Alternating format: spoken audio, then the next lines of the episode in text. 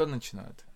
Давай ты. А то я что-то все постоянно начинаю. Давай на Цуефа, мы сейчас можем это провернуть. Итак, давай, в режиме онлайн на Цуефа. Итак, камень, ножницы, бумага, Цуефа. Доброго вечера, дамы и господа, с вами подкаст «Не на Logitech». Мы записываем юбилейный 10-й выпуск нашего замечательного подкаста. И тема сегодня, на самом деле, у нас будет одна, но тема большая, тема глобальная, которую мы хотим обсудить, не отвлекаясь особо на какие-то сторонние вещи. Мы хотим с вами обсудить презентацию PlayStation, но я забыл дать слово своему коллегу, чтобы он поздоровался со всеми вами. Коллега. Ты знаешь, что по статистике больше всего именно твой оппонент камень, ножницы, бумага будет выбрасывать камень в первую очередь. Учти это в следующий раз. Спасибо большое. И да, это юбилейный выпук, и вы так уж вышло, что мы про него, точнее в нем, говорим про PlayStation. Да. Кстати, знаешь, что я самое главное понял? Потому что мне дико было неудобно записывать предыдущие несколько выпусков, по сути, дистанционно. Мы в какой-то степени сейчас нарушаем законодательство, да, потому что сейчас мы рядом друг с другом в одном помещении. Карантин сняли уже. Самоизоляция в нашей области не надо. Слава богу. Кстати, как бы то ни было. Но... Как символично, что мы вернулись к тому, с чего начали. Да, кстати, мы сейчас записываемся в том же самом месте, на той же самой веранде. Но обновили оборудование, так сказать. Это очень круто. Да. Поэтому, я что самое больше чему всего рад, тому, что мы записываемся вместе, потому что связь плохая здесь на поселке была. Даня очень часто прерывался, очень часто уходил в какие-то неведомые интернет-дали, из-за чего я мог его не слышать. И было вот прямо это чувство, что я, например, когда-то в некоторых моментах тупил прямо, потому что я тебя не слышал или не слышал какие-то части фраз. Это, прикиньте, пинг моего мозга накиньте на пинг местного интернета, и получится... И получится, да, наш один из лишняя хромосома. Да. Поэтому все было достаточно грустно в какие-то моменты, но сейчас мы рядом, сейчас мы можем записывать вместе, и мне кажется, это добавит химии нашим новым выпуском. Ну что ж, давай ознакомим наших слушателей со списком тем. Начни с главной и основной. Окей.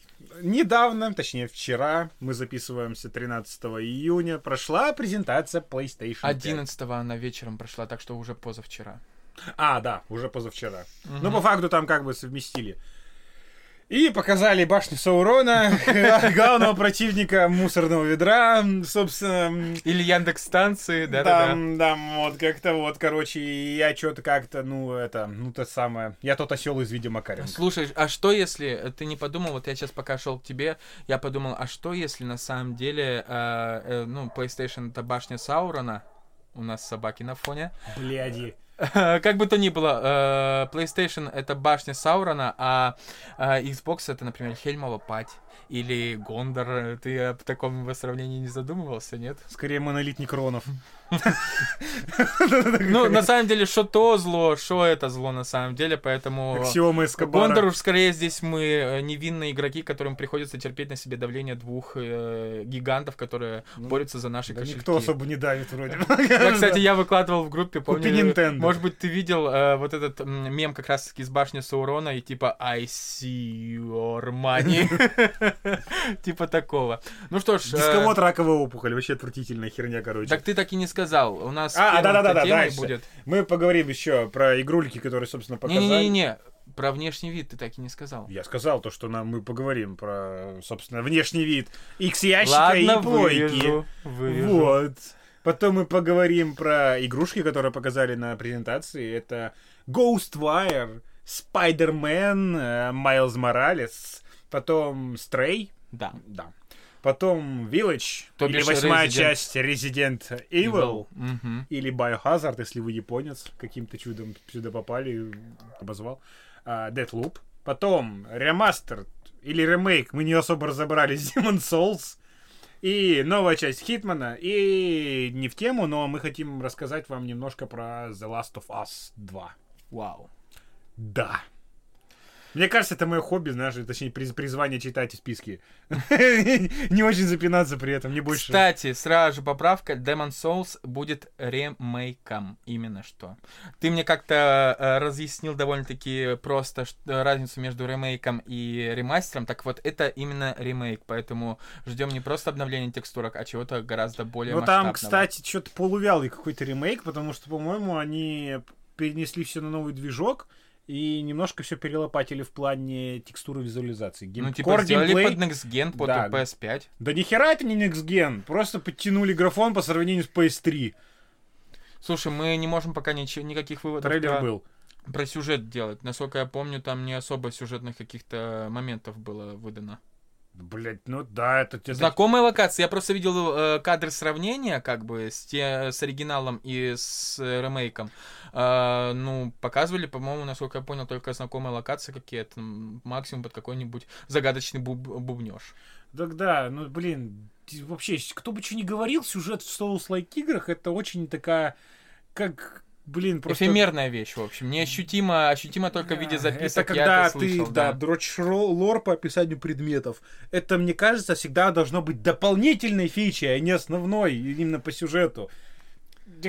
Как бы то ни было, да, мы немножечко отойдем от, собственно, основной презентации PlayStation 5 и поговорим про The Last of Us 2. Она еще не вышла, по сути, на PlayStation, но, как мне очень, кстати, понравилась одна фраза в паблике Raccoon City, там говорилось, там, собственно, вышел обзор на эту игру, там говорилось следующее: это игра нового поколения, которую нам дали попробовать на нынешнем поколении, типа, настолько она офигенна, красивая и так далее. Поэтому будет интересно обсудить хотя бы по той реакции, что была, и по той реакции, что есть сейчас от журналистов, от всех изданий и прочее. В частности, от Антона Логвинова, который переобулся на лету буквально. Вообще все мимо меня прошло, только про сливы почитал, покекал и забил на эту херню на самом деле.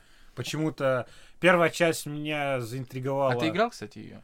Я играл на Ютубе.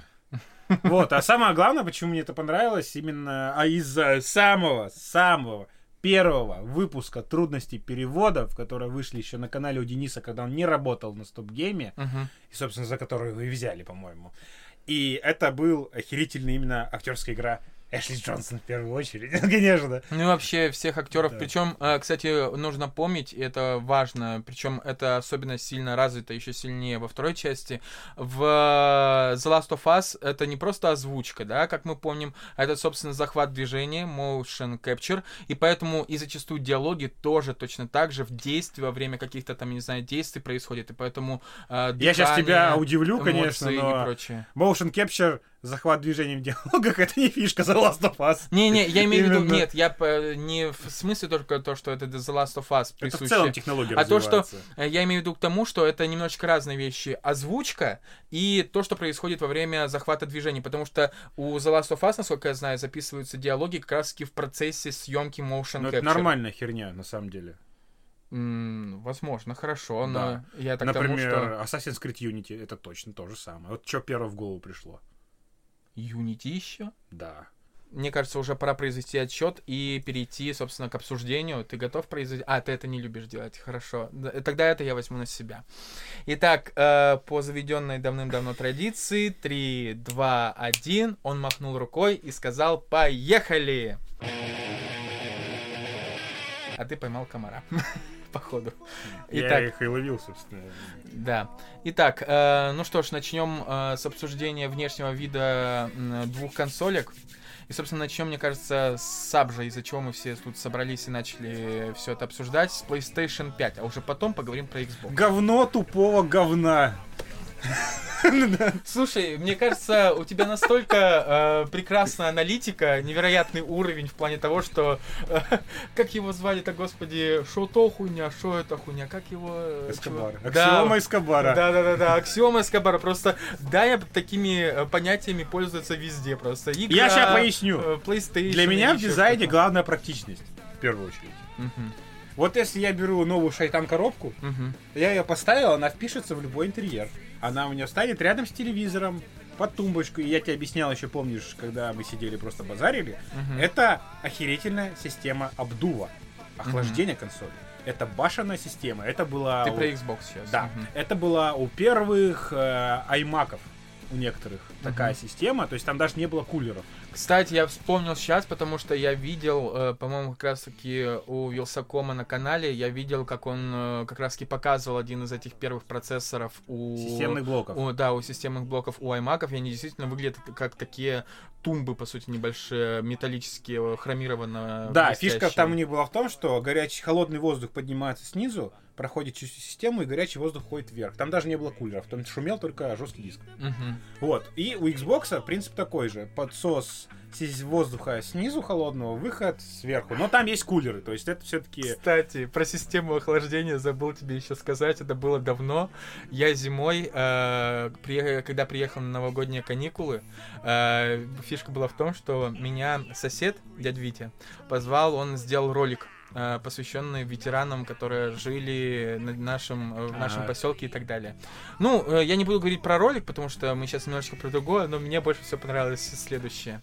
Я захожу, он как бы идет, садится за кресло и включает компьютер. В первую очередь у него у системника нет крышки, то есть вот этой. Но самое главное, я вижу, он представляет обдуватель, вот этот обычный, знаешь, который и теплом, ну, пушка, короче, вот который может и теплом, да, и теплом, и просто холодным воздухом. Включает режим на холодный воздух, вырубает его и включает компьютер сам, то есть сам процессор. То есть у него система обдува происходит чисто за счет этого. То есть подумай, насколько это DIY на самом деле прикольный. Я задумался о таком, да, что просто вот вырезать вот эту херню и вставить вентилятор, чтобы компьютер забыл, что такое греться, в принципе. Но на самом деле вот крышку на самом деле не убирайте, ребята, потому что система, наоборот, будет хуже охлаждаться. Охлаждаться немножечко. Вот, и короче, собственно, Xbox. То, что он точно не будет гореть. Они это прохавали с 360-го Xbox. Это была их больная тема с первой ревизии. А Xbox One уже, то есть, не перегревался? Нет. Это такой проблемы уже не было. То есть именно то, что... Хуан вообще, на самом деле, был, вот особенно Xbox One X, реально был очень неплох. Мы уже это обсасывали, то, что это была лояльная система к игрокам. То есть охерительная куча подписок, которых ты можешь уже во что-то со старта играть. Потому что нередка ситуация, когда люди покупали консоль, брали максимум игру в комплекте, потому что денег-то это было очень много на старте.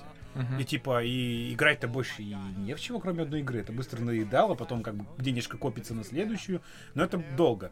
То же самое, вот, например, в Xbox тебе дают 2 месяца подписки на старте, и ты качаешь уже много, например, там, и игры ты мог качнуть сразу Battlefield, например, 5-й, когда тут вышел, и так далее. Ну, сейчас про Xbox One X Series. То есть его уже вышло до хера разборов, буквально, то есть разработчики майки звали себе блогеров и разбирали прямо вместе с ними Xbox. То есть все это под съемочку, все это работало, все это показывали. И то есть я верю в то, что это будет, по крайней мере, практично. Он не будет пылезасасывающей херней. То есть, опять же, нет таких башенок, мелких граней, которые бы забивались пылью. И неизвестно, а, кстати, она выйдет в черном цвете плойка? В черном? Да. Вряд ли, но... Слушай, я не знаю, может они быть, показали черный какие-то геймпад? Единичные кастомные штуки ограниченным тиражом. Вот это, кстати, тоже отвратительно. Ненавижу, блядь, белую технику. Серьезно. Потому что она грязнится быстро и превращается даже сама в говно. По себе. Да. Ну, если это пластик, садятся, знаешь, да. Вот это нет, все. Даже если это белый пластик, он постареет. Ты знаешь? Пожелтеет. Да. Не слыхал про такую штуку. Вот, и типа реально, вот это... То есть он... Это действительно Xbox. Они идут по своей линейке. Все время что-нибудь только квадратно. Но я обожал свой Xbox 360, который у меня вышел, слимка. Да че он был именно вообще секс. Он был у меня белый, лимитированное издание. Кстати, а он, по сути, очень... я еще вспомнил, что PS5, по сути, очень похожа тем, на Xbox что она... 360, да. Потому что он тоже мог стоять и вертикально, и горизонтально. И без всяких ебучих подставок, так, плюс.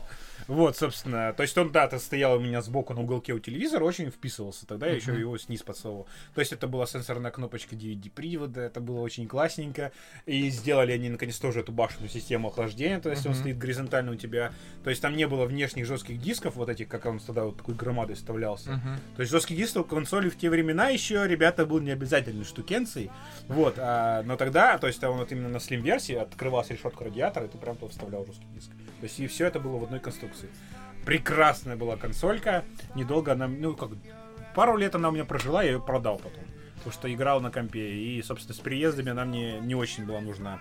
И вот PS5, даже 4-я плойка, мне нравится визуально, именно Slim-версия. которая с закругленными краями, она очень маленькая, компактная. У нее был свой строгий стиль, то есть действительно внушала. Она была похожа чем-то на PS2, то есть, но без острых граней. Вот именно слим-версия, она прям вообще шикарно. Конфета. Да. Слушай, я на самом деле сейчас как раз таки хотел бы вставить свои 5 копеек. Подожди, 5 копеек закрою прием монет, пока я еще вот именно сказал, как, блядь, отвратительно она выглядит с дисководом PS5. Вот я про это и хотел сказать. Подожди, я про PS5 хотел сказать. Короче, фишка вот в чем. Я обыватель. Я смотрю на все, в первую очередь, не с точки зрения технических данных и так далее. Я вообще не смотрел презентацию, где, знаешь, описывались вот эти все технические возможности. Я чуть-чуть пробежался по нескольким статьям, да. Но и то я как бы в этом не особо шарю. Для меня главное игры и, по сути, все. Но тут я посмотрел в первую очередь именно взглядом обывателя. И если ты смотрел трейлер, если ты помнишь, там вот помнишь вот эта куча шариков, там, знаешь, вот, которые меняют цвета и прочее-прочее. Потом отдаляться, видно вот эту стену, которая состоит из этих шариков, они все переливаются, вау, то есть какой-то, типа, визуальный оргазм. И потом показывают, собственно, саму линейку. Если ты помнишь, я орал, визжал от восторга, когда только это все представлено, я тебе писал просто в сообщении, типа, ты, да фу, говно, я типа, да ты скучный старик. Прошло время, то есть у меня было время немножечко это пообдумать, поразмыслить над этим, и я действительно понял, что как бы это грустно не звучало, но в PlayStation 5 так получается, что стиль ради стиля. Типа, знаешь, красота ради красоты, и куда, которые не идут никуда дальше. И то не на всех, кстати. Многим не зашел именно сам дизайн, а многие типа вау в восторге. Тут они прям не попали. Xbox такого ажиотажа по дизайну не вызвал. Ну да, покекались мемчиков. Ну, шутки шутками по типу Яндекс.Станция, да. Там, я не знаю, и прочее. Ну, типа, дизайн-то не было такого, что фу, какое говно, именно как у такого бума не было по этому поводу. То есть он всех устроил, по факту. Тоже была, кстати, красивенькая презентация с этим вот... Помнишь, по-моему, был такой визуальный стиль, то что он был сначала прозрачным, потом зеркальным, потом показали сам вот именно вот этот на фоне воды Xbox. То есть, блин, довольно-таки аскетичная штукенция, но именно вот как, блин, реально, то есть фишка с отказом от дисковода, именно перевод в диджитал, это давно к этому идут обе консоли, но от этого Слушай, до конца не отказываются. Слушай, ну это же понятно. И такая же херня была у Xbox One. Если кто-то помнит, то вот последняя недавняя ревизия Xbox One, они выходили без дисковода, но они стоили на порядок дешевле. Кстати, а ты знаешь, почему от дисководов-то вообще отказываются? Ну, это охерительно дорого производить партии диска, потому что игры на ПК... А еще главное... Ты не задумывался? В плане... То, огромный финансовый удар, потому что диски можно перепродавать и отдавать. Да, это вторичный рынок. Приток новых игроков, да, то есть не происходит притока новых игроков. Ну, поэтому и диджитал-скидки идут, в принципе, но до конца их в этом поколении, мне кажется, еще не убьют. Не-не-не-не. Потому что коллекционеры взвоют. Люди, которые любят покупать диски, тоже взвоют. Но это реально, это фишка же консолей, то есть ты вставил и играешь. Ну, хотя уже, когда у нас в мире царит день первого патча, собственно, это уже маловероятно, но это реально фишка. Я купил-то, помню, например, вот то же самое. Я купил себе мортач, я вставил, и я рубаюсь в него. Слушай, ну фишка-то в том, что... Именно, вот, например, но я уже привык к тому, что если я купил игрушку на ПК, я подожду. Нас все-таки в России, что бы что ни говорил, у нас один из самых охерительно дешевых интернетов и довольно-таки быстрых. Для меня, например, скачать 60 гигов игрушку, ну, когда я, собственно, обитаю в городе, для меня не проблема. То есть я пока пошел, заготовлю, например, ужин, игра скачается. То есть я даже в свой компьютер, который собирал, я, в принципе, даже не задумался, что купить туда дисковод. Кстати, это да. Вот знаешь, в чем самая фишка? Как-то совсем безболезненно и незаметно мы вообще отказались от дисков для компьютеров.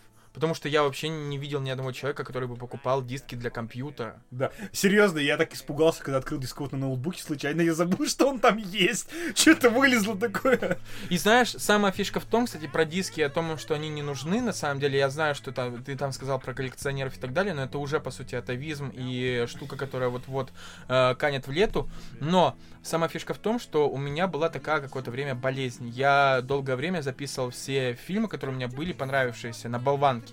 И сейчас они у меня лежат там по каким-то коробкам и так далее, они все равно царапаются, они все равно портятся, и большинство из них уже не воспроизводится. И то есть, по сути, это сейчас гора пластика, которая никому нахер не нужна. А в каких упаковочках ты их хранил?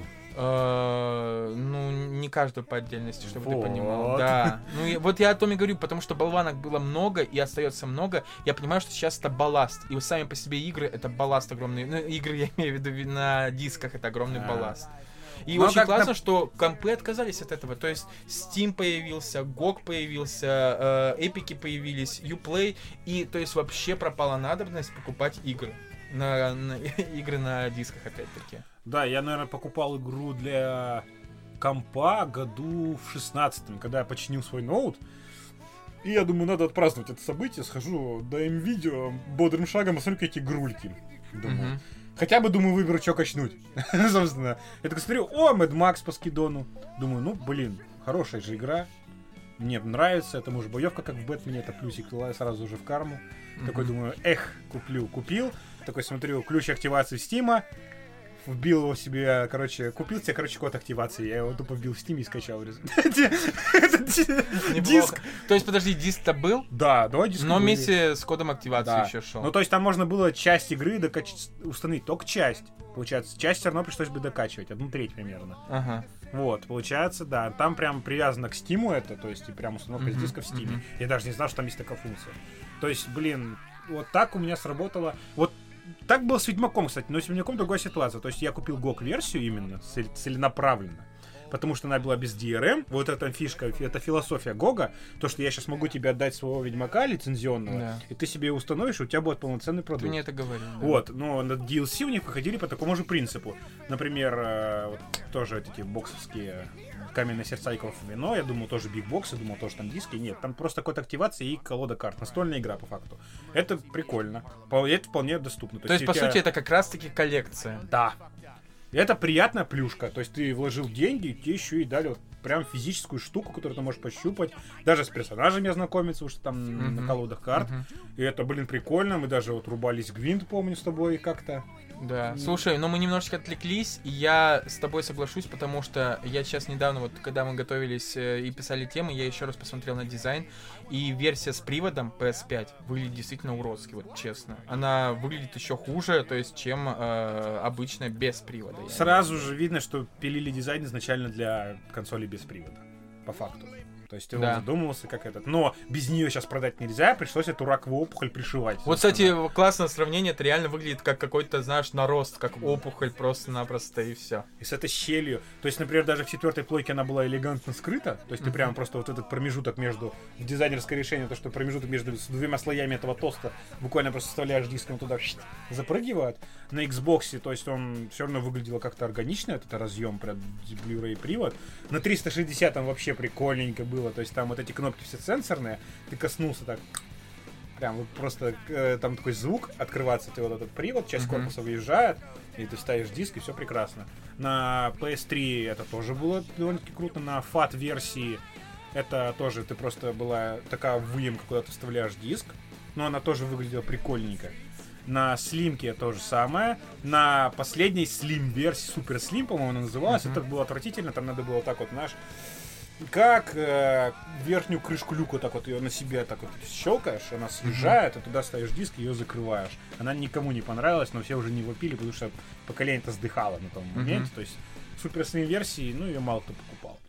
И поэтому, кстати, я еще раз, получается, повторюсь, у меня вот сейчас лично складывается такое ощущение, что PlayStation 5, знаешь, очень похожа по духу, если ты смотрел когда-нибудь и видел, в 80-х, 90-х тоже был большой вал разных консолей, ответвлений, знаешь, которые тоже были разных там футуристических форм и прочее, но они не решали главную задачу, то, как это будет смотреться, опять-таки, красиво, но то, насколько это будет эргономично, насколько это будет вписываться в твой общий домашний дизайн, ландшафт и так далее, и то, насколько это будет просто удобно стоять, да? Если ты знаешь, на полке. То я фанат Angry Video Game Nerd, я знаю, какое говно делали в 90-х, 90-х. Да, я об этом как раз-таки хотел тебе вот эту информацию донести. И у меня ощущение, как будто бы сейчас уже, что PS5 это вот отсылка к вот тем самым мохнатым годам, когда, да, делали, типа, знаешь, ты говоришь, ну, стоп, а как же она будет стоять-то? Ну, ладно, она там, мы видим, как она стоит. Вертикально.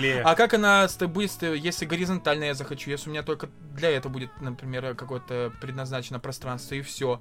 То есть, как это будет делаться, непонятно. То есть, с дополнительной подставкой, без нее, как вообще. И реально такое ощущение, что футуризм ради футуризма, стиль ради стиля и не более того. И это очень грустно, на самом деле, в случае с как бы приставкой, которую ждали все уже давным-давно. Да, и посмотрим, как она будет собирать пыль, посмотрим отзывы в эксплуатации, потому что это интересно, как оно на самом деле. Вдруг мы тут просто раскукарекались, и в результате все будет шикарно работать. Ну, кстати, да. Потому что мы все знаем, что такое может быть, потому что старт седьмого поколения был фееричен, когда обе консоли горели нахер.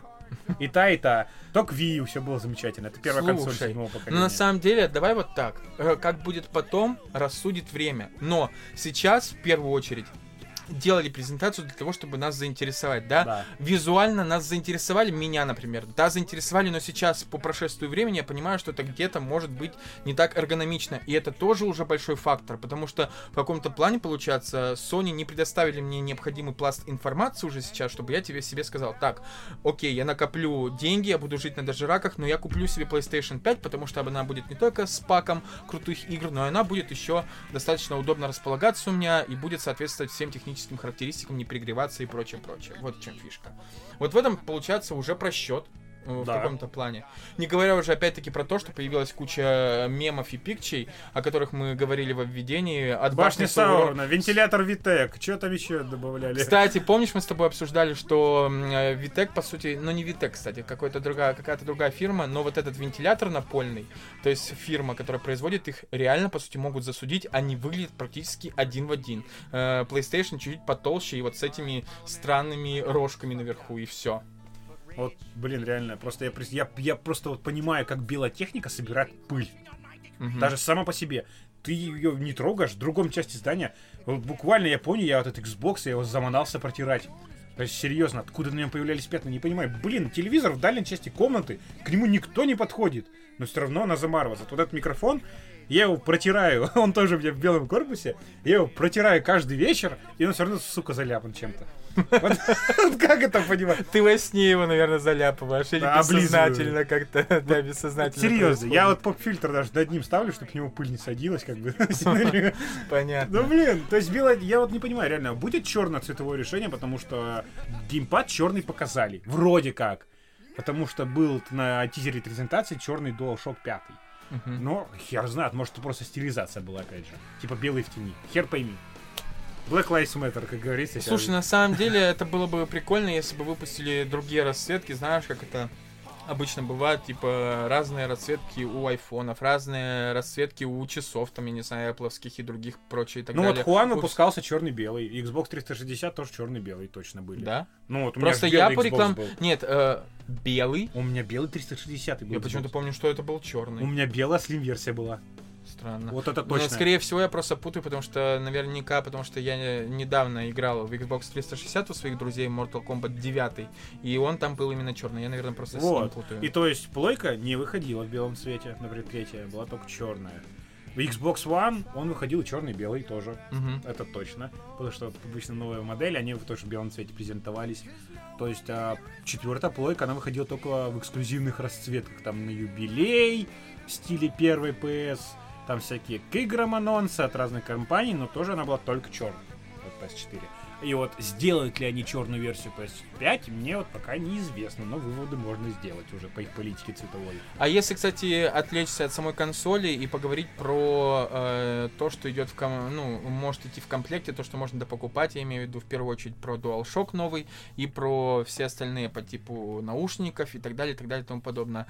Тебя вот, например, удивил геймпад сам по себе? Ну, хер знает, я на самом деле не смотрел про технологии именно, какие там используются. Там вот, новое. Слушай, вот то, что я слышал, типа, готовится у именно DualShock'ов какая-то невероятная революция в плане того... Все помнят, как они обосрались с Сиксаксисом геймпадом, который выходил сначала с плойкой 3. Ага. Это не было DualShock'a 3 сначала шли в комплекте контроллеры Six-Axis, который был гироскоп, который отвратительно работал в двух играх, и в результате вот они всунули вибрацию, Uh-huh. Потому что, типа, она мешала работе гироскопа, на самом деле оказалось, что ни хера не так, потому что вышел третий DualShock, и все там прекрасно работало. Uh-huh. И в результате все это запомнили, и как бы, знаешь, всплыла плашечка Telltale, мы запомнили это. Вот, я как фанат хуановских геймпадов, в принципе, по расположению клавиш, это для меня идеальный вариант, потому что он прекрасно работает с ПК. Сейчас у тебя в руках как раз-таки... И Xbox 360 контроллер. Угу. Вот. И единственный косяк на первых ревизиях именно боксовского геймпада — это его крестовина, которую просто очень быстро пофиксили. То есть сейчас официально, без всяких споров, лучший контроллер для игры на ПК, например, или для удобства в руке, если у вас крупные руки, особенно как у меня, это Xbox One контроллер. Серьезно. Если вы мажор, Pro-контроллер. Это просто мозговыносящая херня, где у тебя есть возможность настроить угол на реакции курка, где все клавиши и кнопки металлические. У тебя есть 4 дополнительных клавиши под геймпадом, которые можно нажимать пальцами, которые не участвуют в игре, и забивать на них лишние клавиши, которые, например, стрельбу или прыжок, чтобы не лазать по клавишам. Во-первых, это разные наборы крестовин, которые идут в комплекте, и которые ты можешь подобрать под себя. Это разные грибки. Это, в общем, штука у нас стоит, по-моему, 12 000, но типа это на про игроков там рассчитано. И вот просто сам по себе стандартный хуановский контроллер — это прям пушка. Вот для меня. Это вот аналоговые стики, это уже все давно известная херня. Аналоговые триггеры, даже не на Xbox 360 уже были. То есть они везде уже есть, это стандарт. Но это, блин, удобно. Я одно время покупал себе 4-й DualShock, я с ним играл.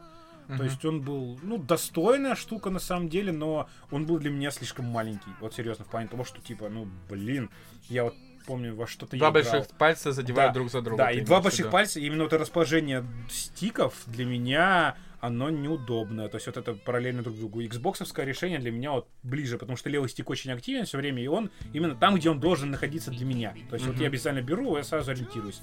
А в DualShock это вообще-то решение было костыльное. Почему оно появилось? Потому что самый первый контроллер, не первый DualShock, шел именно просто крестовиной, и она располагалась там, где должен быть манипулятор твоего управления. То есть крестовина была на большом пальце, где он ложится. Но потом надо было добавить апгрейд, и эти стики запихнули в единственное свободное место вниз под контроллер. И так и осталось, собственно. А Xbox уже вышел как бы на поколение на PlayStation 2, первый Xbox Original. И там уже, то есть, геймпад допиливали сам по себе. Я, кстати, играл на Xbox Original в GTA San Andreas. У товарища была коллекция ретро-консолей. Я тогда пощупал Sega Dreamcast, Sega Saturn, Nintendo 64 и Xbox Original.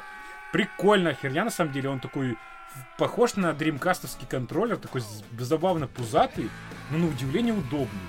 Кстати, а вот у тебя еще, один-то от Sega, кстати, контроллер, а второй еще... Это тоже от Sega, но пиратский. Вот этот оригинальный Sega Mega Drive. Да. А выше это уже пиратский, точный клон DualShock. Первого. Вот я об этом и говорю, что они очень похожи. Я сначала подумал, потому что когда увидел, что это именно PlayStation DualShock первый какой-то. Да, но без грибков, да. Как бы то ни было, мне кажется, можно сделать какой-то вывод уже, потому что, наушники ничем не отличаются от тех, которые были у PlayStation 4, вот, чисто по внешнему виду. То есть по характеристикам, наверное, да, будет чище, лучше звук еще там как-то так. Но в остальном, то есть, посмотрим. В плане, уже повторюсь еще раз, в плане эргономичности PlayStation, на мой взгляд, сейчас, когда эмоции поуспокоились, проигрывает. Визуально, может быть, это более привлекательно, интересно, необычно. Но и на любителя, опять же, оба варианта. Да, но по эргономике пока что выигрывает именно Xbox. Да, он выглядит в чем-то, может, более громоздкое и так далее, чем PlayStation 5 и прочее. Кстати, ты еще помнишь, вспоминал, что тебе напомнила Илона Маска тачка. Да, вот презентация именно как внутренний интерфейс Snapdragon напомнила стилистику, и именно Tesla 3. Почему-то с лица, вот когда вот именно вот этот показывали на презентации ее с передней части, вот именно вот эти вот переливы, мне прям просто дизайн маска плойка 4 сразу так навеяло. Это первая моя ассоциация. Да, поэтому, к сожалению, пока ощущение, что это просто дизайн ради дизайна, стиль ради стиля и футуризм ради футуризма, и никуда дальше пока это не идет. Дай бог, если в будущем получится так, что все наши опасения и предположения окажутся зряшными, и действительно консоль окажется офигенной. Зряшными? Мне можно, я человек с образованием, да. Я с инфилолога, у меня есть удостоверение, что мне можно. В моем воображении это все есть. Поэтому очень хочется надеяться, что все опасения окажутся напрасными, и по итогу мы получим две мощных консоли как минимум. Не, в любом случае мы получим две мощные консоли, посмотрим, что как. Да. Но я нацелен на Xbox, если серьезно. Я даже, может быть, задумаюсь над покупкой, это интересно. Потому что уже пару эксклюзивов как минимум нам завезли. Я очень хочу пощупать новую Halo. Но политика майков, она интересная. То есть они целенаправленно будут выпускать игры и на Xbox, и на Windows. То есть это две их платформы же, по сути. И то есть игры на Windows тоже будут выходить. Вот неизвестно, оставят ли они каких-нибудь эксклюзивов именно вот для себя. Ну, майки же не такие, они типа пошли в сторону... кроссплея, то есть они, вот это их инициатива была, они здорово помогали GOG, именно GOG Galaxy с объединением их аккаунтов, например, официально ты можешь подключить пока, по-моему, только Xbox Live, то есть с полной поддержкой френд-листа, статистики, ачивок, игр, а остальные это уже пользовательские настройки, то есть, но они как бы тоже можно подключить. Кстати, а ты слышал такую штуку? То, что, кстати, майки разрабатывали облачный сервис для PlayStation. Кстати, я не знаю, ты слышал такую штуку или нет, но в самом начале презентации PlayStation показывали нарезку не только из тех игр, которые, собственно, будут показаны и так далее, из трейлеров, но в том числе туда были закинуты кадры из игр предыдущих поколений PlayStation 4, PlayStation 3 и так далее. И кое-кто даже подумал, что это, знаешь, укол в сторону Xbox, и в том плане, что у PlayStation тоже будет обратная совместимость. Но об этом прямо не сказали. А прямо вообще ничего не было. Просто вот на основании вот этого вступительного ролика, где было вполне возможно, это просто дань уважения корням. Но опять-таки... Но это довольно-таки вообще клише, по факту. Типа показать, что у нас было, мы такие крутые. Да. Это нихера, это можно строить теории заговора. Скорее всего, это просто СПГС, поэтому точно говорить об этом еще рано. Но, блин, кстати, да, на шайтан-коробке мы можем играть даже с дисков Xbox Original. В том числе. Серьезно. Перейдем дальше. И сейчас у нас на очереди получается игра Ghostwire Tokyo. Причем я, знаешь, запомнил эту игру в первую очередь потому, что ты мне кинул пост с этой игрой, и там как мне теперь это все развидеть. Я посмотрел трейлер, и, знаешь, это тот самый случай, когда ты смотришь трейлер, он выглядит мега загадочно, мега непонятно, но и на этом как бы все, понимаешь? Да. То есть, ты такой, что я посмотрел только что? А потом, знаешь, действительно, что я посмотрел только что? Извините, нам нечего показать, но PlayStation очень здорово выкручивает нам яйца. Да, не, знаешь, мы такие загадочные, мы такие все не просто так, посмотрите, мы супер-пупер как бы с углубленными какими-то своими там сюжетными поворотами и прочее. На самом деле, насколько я слышал, за основу взято то, что... городские легенды. Да, городские легенды, и в Токио пропадают все жители, и вот все эти легенды оживают. И тебе, игроку, то бишь, главному герою, придется с ними как-то бороться и разыскивать основную причину, почему эти городские легенды все внезапно ожили. Но Синдзи Миками же ее делают, да, но он по сюжету-то, он, в принципе, переживать туда действительно не стоит. Но по геймплею на хер знает. Слушай, а объясни нам, людям несведущим, Синдзи Миками, он к чему причастен? Чтоб тебе не спиздеть, я сейчас загуглю, потом это вырежу. Потому что я несколько раз слышал, о, Синдзи Миками, а кто такой? Я, если честно... Потому что это, по-моему, Silent Hill. Короче, мы только что посмотрели, взяли небольшую справку, и оказалось, что это чувак, который был причастен, по сути, к двум основным сериям японским, это Resident Evil и... Что еще? Evil Within, который, кстати... И он запилил самую крутую часть из оригинальных Devil May Cry, именно первую. Вот, помимо третьей, конечно, да. Devil May Cry. Первый. Поэтому, нет, знаешь, что самое главное? Вот для меня, опять-таки, как человека... просто обывателя, для меня это в первую очередь, если это действительно городские легенды японские, то это как бы говорит о том, что это будет незнакомый какой-то культурный пласт. Потому что мы зачастую слышали... Ты их очень часто видел в фильмах ужасов, и ты словишь дежавю, я тебе отвечаю. Дежавю есть, но все равно, знаешь, мы зачастую в большей степени знакомы с мифологией западных стран, со своей собственной славянской мифологией там, и так далее, а восточная мифология уже менее доступна для нас, и поэтому было бы куда более интересно ознакомиться с этим, причем не на примере какой-то, знаешь, игры, которая происходит, там, я не знаю, в какой-то глуши японской, а именно на примере городских легенд. Это, по-моему, уже достаточно интересный тайтл. Одно дело, как это все будет в плане сюжета, а вот действительно пока, что будет в плане геймплея, ничего особо не понятно, потому что ты просто чем-то манипулируешь, чем-то кидаешься. Васаби на дзюцу какие-то. Да, кого-то протыкаешь, я не знаю, кулаком и дыру в нем оставляешь. То есть ничего сверх такого было, не было показано. То есть, чтобы сказать себе, да, блин, это круто, уже можно что-то понимать. Я вообще жду ремейк Готики, отстаньте от меня. На этом твои годовые планы можно как бы по черту ставить. Не, я поиграл в тизер, это было вкусно. И вот, я жду до сих пор, перепрохожу периодически. О, господи. Есть такой пласт неисправимых людей, которые ждут какую-то один... Я сейчас зайду и куплю тебе антологию Готики первой и третьей части и попробую ее не купить, сука. У тебя вторая часть только есть. Да. Сори, как бы то ни было. Так вот, следующей игрой, которая у нас стоит в списке, является... ответвление от спин-офф Спайдермена, и будет иметь название он Spider-Man Miles Morales. Тупое говно тупого говна. Нет, подожди, давай для начала возьмем как бы такую справочку. Мы с тобой должны вспомнить, что сам по себе почва для появления Майлза Моралеса, помимо того, что она как бы была в игре, уже в основной игре Spider-Man, да, как я думаю, ты знаешь, она прекрасная почва для его появления подготовлена благодаря мультфильму «Через вселенную», потому что, мне кажется, сейчас все те, кто посмотрели этот мультфильм, я с ним очень давно знаком, полюбили. Еще с появления, например. Ну, как я боком-бочком левой ногой задевал комиксы, в принципе, то есть я как бы читал Origin Майлза. Я имею в виду для масс. Ну, да. Почва для масс тех, кто посмотрели этот мультфильм, почва для появления этого супергероя, то есть этого Спайдермена, уже подготовлена хорошая. Знаете, моя первая мысль, когда увидела именно Майлза Моралеса, ну все, Питеру пиздец. Типа он обязательно должен умереть? Да, я так и думал. Слушай, а было бы прикольно, вот, кстати, к слову про пересечение с трилогией Аркхэм, что если он будет на роли Робина у Бэтмена, как бы, знаешь, Майлз Моралес и Питер Паркер. То есть не факт, что он обязательно... Заклеймит Джокера, отмудоха от монтировки и застрелит, я очень надеюсь на это. Нет, фишка в том, что, ну, понятное дело, в комиксах так было, что Майлз Моралес появился только когда Питер Паркер погиб, собственно. Ну, это Ultimate вселенная. Да. И в мультфильме, собственно, то же самое произошло. Ну, кстати, не в основной вселенной был тоже там. Да, но нужно помнить как бы основную фишку, что, ну, я очень надеюсь, это даже не фишка, я очень надеюсь, что игры не будут в третий раз уже повторять одно и то же. Будут, сказали все то же самое. Слегка потянут геймплей, движок будет тот же самый, геймплей... Нет, я имею в виду про то, что... Нет, я имею в виду то, что Питера уберут. А, ну да. Ну, может быть, но... Я очень надеюсь, потому что это настолько будет заезжено, типа, опять умер Питер. Мне бы было интересно... Это как дядю Бена застрелить в начале, господи. Да, даже... то есть посмотреть на взаимодействие двух Человеков-пауков, это было бы прикольно. То есть это отчасти было воплощено опять-таки в мультфильме, благодаря Питеру Паркеру, и получается, это основная вселенная, да, ведь, да, его? Да. Вот.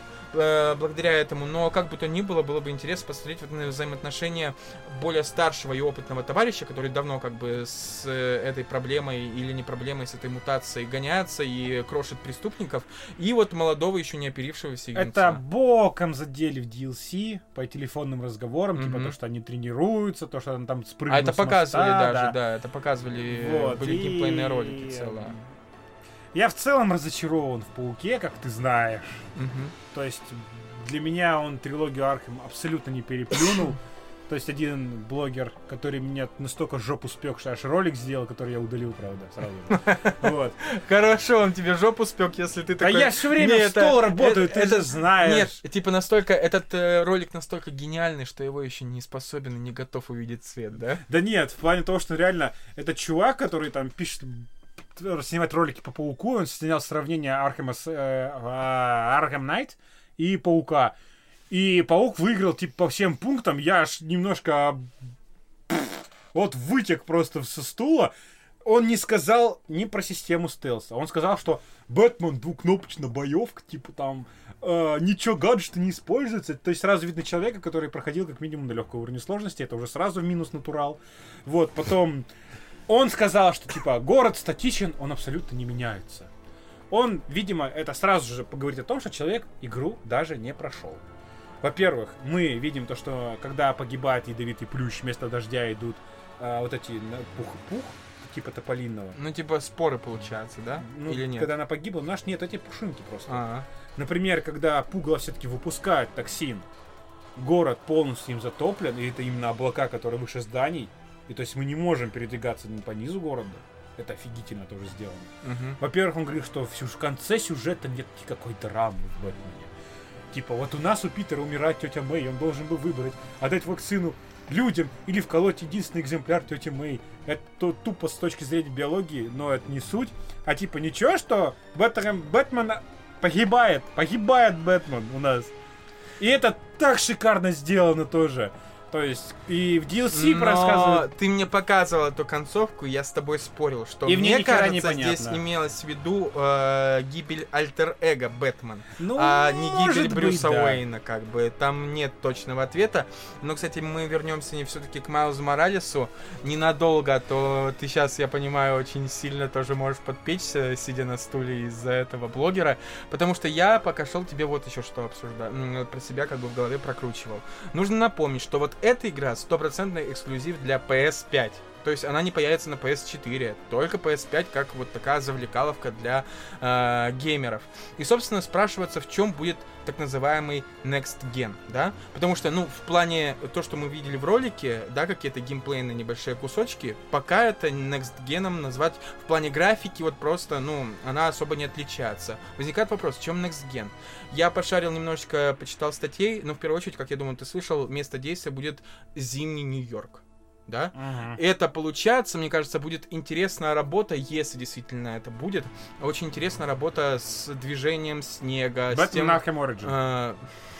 Ну, слушай, можно сделать еще круче, понимаешь? Конечно, можно, игра 12-го года была. Вот, фишка в том, что я не говорю, что до этого игр без снега не было. Но можно сделать это еще интереснее. Еще что, кстати, слышал я, вот в этом как раз-таки ответвлении, спин-оффе про Майлза Моралеса, про лужи, собственно. Лужи будут какими-то супер-пупер восприимчивыми ко всему, то есть, там, я не знаю, рябь какая-то будет видна, там, я не знаю, реагировать, собственно, на то, когда в нее вступают, там, не знаю, и прочее-прочее. То есть какие-то сверх-супер-пупер крутые лужи, которые будут прям как в жизни реагировать. Ну, слушай, как бы то ни было, опять-таки, это тоже можно сделать лучше. Да, но сделают ли? Это уже, опять же, обсер был с Пауком на PS4, где демонстрировали в трейлерах именно вот эти, кстати, лужи на моменты со стройкой, которые охерительно быстро удалили в релизной версии, и куча других эффектов, которые подрезали, и, короче, пошли по стезе Ubisoft в этом плане. Watch Dogs ты имеешь в виду, да? Да. И не только Watch Dogs. Downgrade, и Rainbow Six Siege, и произошел даунгрейд. Да. Вот, например, с Ведьмаком, например, это обоснованный даунгрейд. То есть игра на E3 тоже выходила как бы... С более крутой графикой. Да. И они объяснили, почему. Из-за консолей Xbox One и PS4. Потому что им пришлось разрабатывать две разных версии игры. И они решили даунгрейдить основную версию. Есть патч любительский, который почти восстанавливает графику на ПК, как на E3 версии. Mm-hmm. И типа есть, ходит такой слушок, что это ее вскинули сами CD Projekt. Опять-таки, знаешь, я понимаю, чем обусловлено твое такое негативное отношение, но мне кажется, пока, если, ну... PlayStation собирается, Sony собирается как-то привлечь себе игроков, то, что это эксклюзив для PlayStation 5, подразумевает под собой, что вот все то, что ты подвергаешь сомнениям, а сделают ли, ну как бы должно быть сделано, иначе это как бы по сути... Вспомним Infamous, единственный... Second Son, вспомним ранние эксклюзивы PS4, не сделали, и типа тоже PS эксклюзивами реабилитировалось тоже под конец поколения, если подумать. Ну, по сути, да, кстати. Ведь первый большой эксклюзив, на моей памяти, это The Last of Us, первая часть выходила еще на PS3. Да, на третьей PlayStation, ремастер потом был. Получила, да, ремастер на четвертой части. Как бы то ни было, у меня настроение положительное, потому что мне хочется верить, что Sony не прошляпают этот шанс и действительно сделают все возможное для того, чтобы игра... все то, что уже было сделано в предыдущих играх, будь то снег, вода, дождь, там, я не знаю, лужи и прочее, вообще окружение, работа с окружением будет сделана на более высоком уровне, чем это было в предыдущих играх. Ну, я хочу в это верить, во всяком случае. Что в этом будет Next Gen, как бы, хотя бы. А у меня еще 200 загадок загадочник не разгадан. И опять мы возвращаемся к Бэтмену. Кстати, что очень классно, будет интересно вообще поиграться, потому что Майлз Моралес, не забываем, как бы у нас с другими способностями, да, это электрошокер, вот этот удар. И вот этот, да, невидимый, ну как, невидимый, знаешь, он невидимый примерно как хищник, вот типа такого, да, знаешь. Видимый, но невидимый, да. Я просто вот хочу посмотреть, как они сделают стелс с этим невидимостью, потому что в Пауке с PS4 такой, блядь, кастрированный, какой даже Ассасин не видел. Это настолько отвратительно говно, то, что вот реально вот это вот... вот тот чувак с Ютуба сказал то, что стелс в Пауке, это прекрасно, но ни слова не сказал про стелс в Бэтмене, например, который просто веха, это отдельный режим хищника. Он настолько прекрасен, что я просто... При том, что сколько раз я не пробовал поиграть на стелсе у тебя в Бэтмен Arkham Knight, я все время всасывал просто ужасно. Ну, это показатель. Это показатель, действительно, да. Это огромное количество гаджетов, это вот возможности нейтрализовать противника, вплоть до имитации голоса. То есть именно дистанционный подрыв окружения, саботаж каких-нибудь девайсов и так далее. И это, блин, просто шикарно. Возможно, где-то еще спрятаться. Короче, давай дальше, а то я буду про Бэтмена сейчас разговаривать. Следующей игрой у нас будет индюшатинка уже. И игра носит название Stray. Да. Stray. Как бы то ни было. Почему, собственно, вот лично я, потому что я попросил Даню внести эту игру в список, может быть, ты даже не смотрел трейлера. Я смотрел, меня не зацепило абсолютно. Не зацепило, вот. По сути, пока сам по себе трейлер, он не говорит как бы тебе, что типа, смотрите, какой у нас Next Gen, какая у нас классная графика и так далее. Он ничего этого не говорит. Для кого-то, может быть, знаешь, для кого-то будет плюсом то, что, господи, я буду играть за котика, он такой милый, у него еще сумочка, рюкзачок как бы на спине, и будет вообще классно. Меня это тоже не зацепило. Но если ты смотрел ролик Макаренко, кстати, действительно, Плойка замахнулась на семейную аудиторию, где Nintendo хозяйствует. Вот там все эти цветастые персы, котики. Кстати, Stray это не про семейное, я уверен. Собственно, я писал в посте, который у нас выходил, собственно, в группе небольшом. Если что, подписывайтесь, опять-таки, на группу нашу в ВК, ненолог.ком. В общем, я писал следующее. Потому что разработчиками этой игры является Annapurna Interactive. Вы спросите, что за Аннапурна такая? Все очень просто. Есть два подразделения. Аннапурна, которая делает, собственно, выпускает интересные инди-фильмы, которые я, собственно, смотрел. Я не буду сейчас перечислять все, которые она успела выпустить. Но студия, по сути, существует где-то с середины нулевых. И по сию пору уже выпустила достаточно много интересных и необычных фильмов. Часть из которых я смотрел, остался доволен. Как сами описывают, опять-таки, свою деятельность... подразделения фильмов, они делают достаточно смелые проекты, на которые большие студии бы как бы не осмелились. Я понимаю, что это звучит очень претенциозно и очень смело, как бы то ни было, но меня вот эта смелость подкупает. Сейчас про другое. А есть другое подразделение Annapurna, которое занимается выпуском как раз-таки инди-игр. Одной из самых известных и, собственно, первой игры этой студии является What's Remain of Edith Finch. Я не играл пока в эту игру, честно признаюсь, но при том, что она индюшатина, она не отличается каким-то большим графоном и прочее, она собрала кучу наград и как бы на слуху достаточно долгое время по сию пору как бы находится. Ну блин, смотри, графон это не главное. Да. Главное это стилистика. То есть первый Fallout играется замечательно. Хотя там нет такого фотореализма, там есть стиль. Borderlands играется замечательно, там есть селшейдинг прекрасный. Да. Блин, куча прекраснейших игр, например, тот же... Блин-то, что-то, когда вот пытаешься вспомнить, в голову не идет, пример дохера называется. Одним словом... фотореализм у нас есть только в автосимуляторах. Да. Пока что. Да, короче, фишка в том, что речь сейчас не про графон, а именно про то, что это независимая инди-игра, которая в первую очередь претендует на какие-то интересные особенности геймплея и на какой-то новый, необычный, интересный геймплей, да? Второй игрой, которая вот пока у меня на заметке, интересно будет ее пощупать, попробовать, называется 12 12 минут. Я ее описывал опять-таки в посте. И там будет говориться следующее. Каждый раз игроку будет даваться отрезок по 12 минут. Локация всего лишь одна. Это дом. То есть обычно небольшая однокомнатная квартирка. И в пределах этой локации будет происходить следующее. То есть сначала тебе покажут гибель, по-моему, жены главного героя. И в последующие разы ты будешь опять возвращаться обратно. И каждый раз как бы будешь приобретать в ходе каждого нового прохождения 12-минутного новые детали. И распутывать потихоньку клубок, каким образом, почему, собственно, погибла твоя жена. Это интересно, вот как раз и геймплейная особенность, да.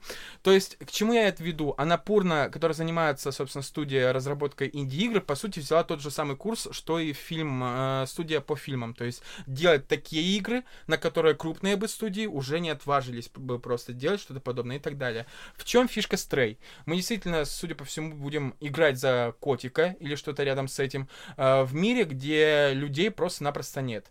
Там остались сплошные роботы, и как бы об этом вполне красноречиво говорила надпись на стене граффити «Rip Humans». То есть, ну, как бы понятно, что людей здесь нет. Кстати, может быть, они и есть, только в виде какого-то, знаешь, группы сопротивления, подполья, но кто знает, это я уже сам фантазирую. Терминатор для хипстеров.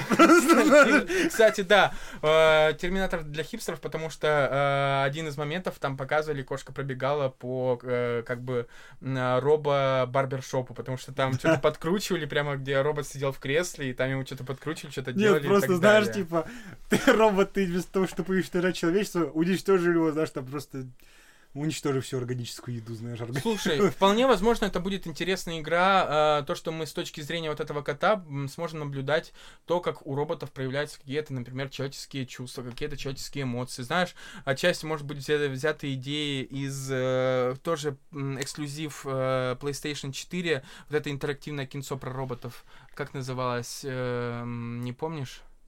Где про роботов? Про андроидов, точнее, где один... Detroit Become Human? Да, вот. Собственно... Уже не эксклюзив.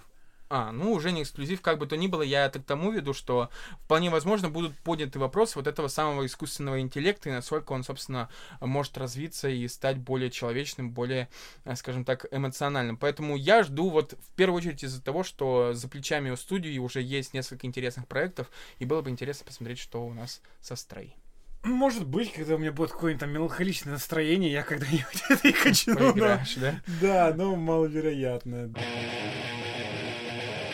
Дальше итак. У нас идет 8-й резик. Который, давай кстати, про него ты, кстати, сейчас поговори. Ни хера не эксклюзив, который, кстати... Да, он только... Причем даже не временный эксклюзив, насколько я знаю. Да, он мультиплатформа абсолютная. То есть это прямое продолжение 7-й части, даже герой будет тот же самый. А мне, кстати, изменяет память, 7-я часть случайно не была временным эксклюзивом? Нет. Нет, то же самое начало, да, была мультиплатформенной. Просто он появился в PlayStation VR. Да, вот это самая фишка, что многие говорили, те, кто особо не боялся, знаешь, и кому уже были не страшны хорроры, то, что добавление VR очень сильно добавило вот этого самого страха. Нет, им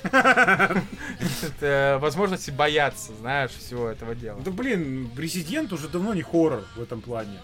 Это все равно, что это вот идейное продолжение Outlast, только на максималках, когда ты в конце игры уже берешь яйца в кулак и начинаешь убивать едоков. Вот, резик мне не зацепило меня. Я играл во многие, но меня не цепляет именно эта уёбская механика с этими головоломками вечными, которые абсолютно не вписаны в мир, которые дико нелогичны, но обязательны. Это просто именно постоянно ебля мозга. Это неприятно ебля мозга, как в Portal 2. Это именно мозговыносящая херня, потому что ты должен найти сраный вентиль какой-то трубы, чтобы попасть в другую локацию, или найти 5 медальонов в полицейском участке, на секундочку, которая должна там сдвинуть статую, чтобы ты попал в секретную лабораторию. Это вот Resident Evil 2. Они даже это простебали в 3-й части. Типа там персонаж говорил, какого хера тут такие странные двери, там типа, то что, например, там в полицейском участке дверь открывалась только ключом, на котором там треугольный изумрудный ромбик, что ты открыл двери.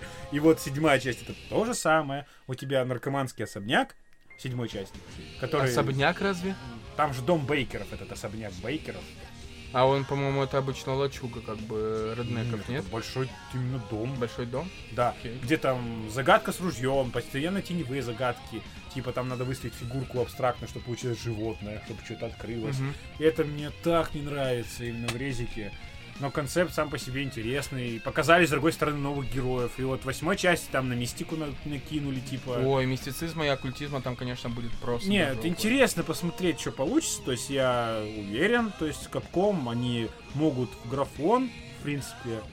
То есть они хороши в этом деле, они прям делают. То есть вот этот Ray Engine, вот этот их движок, он прям охерительная лицевая анимация. То есть Devil May Cry 5 на ней, собственно. Опять-таки вспоминаются ролики с увеличением вот этой лицевой анимации на 200 и 300% и так далее. Ну типа вот, получается то, что Devil May Cry 5 вышел на Ray Engine. Седьмая часть резика и все ремейки тоже на нем вышли. Uh-huh. Которые, ну, это вот действительно достойно. Посмотрим, что они покажут в восьмерке. То есть трейлер посмотрел, ну, смена сеттинга. Интересно, как они впихнут туда нового главного героя. Что с ним, собственно, там было.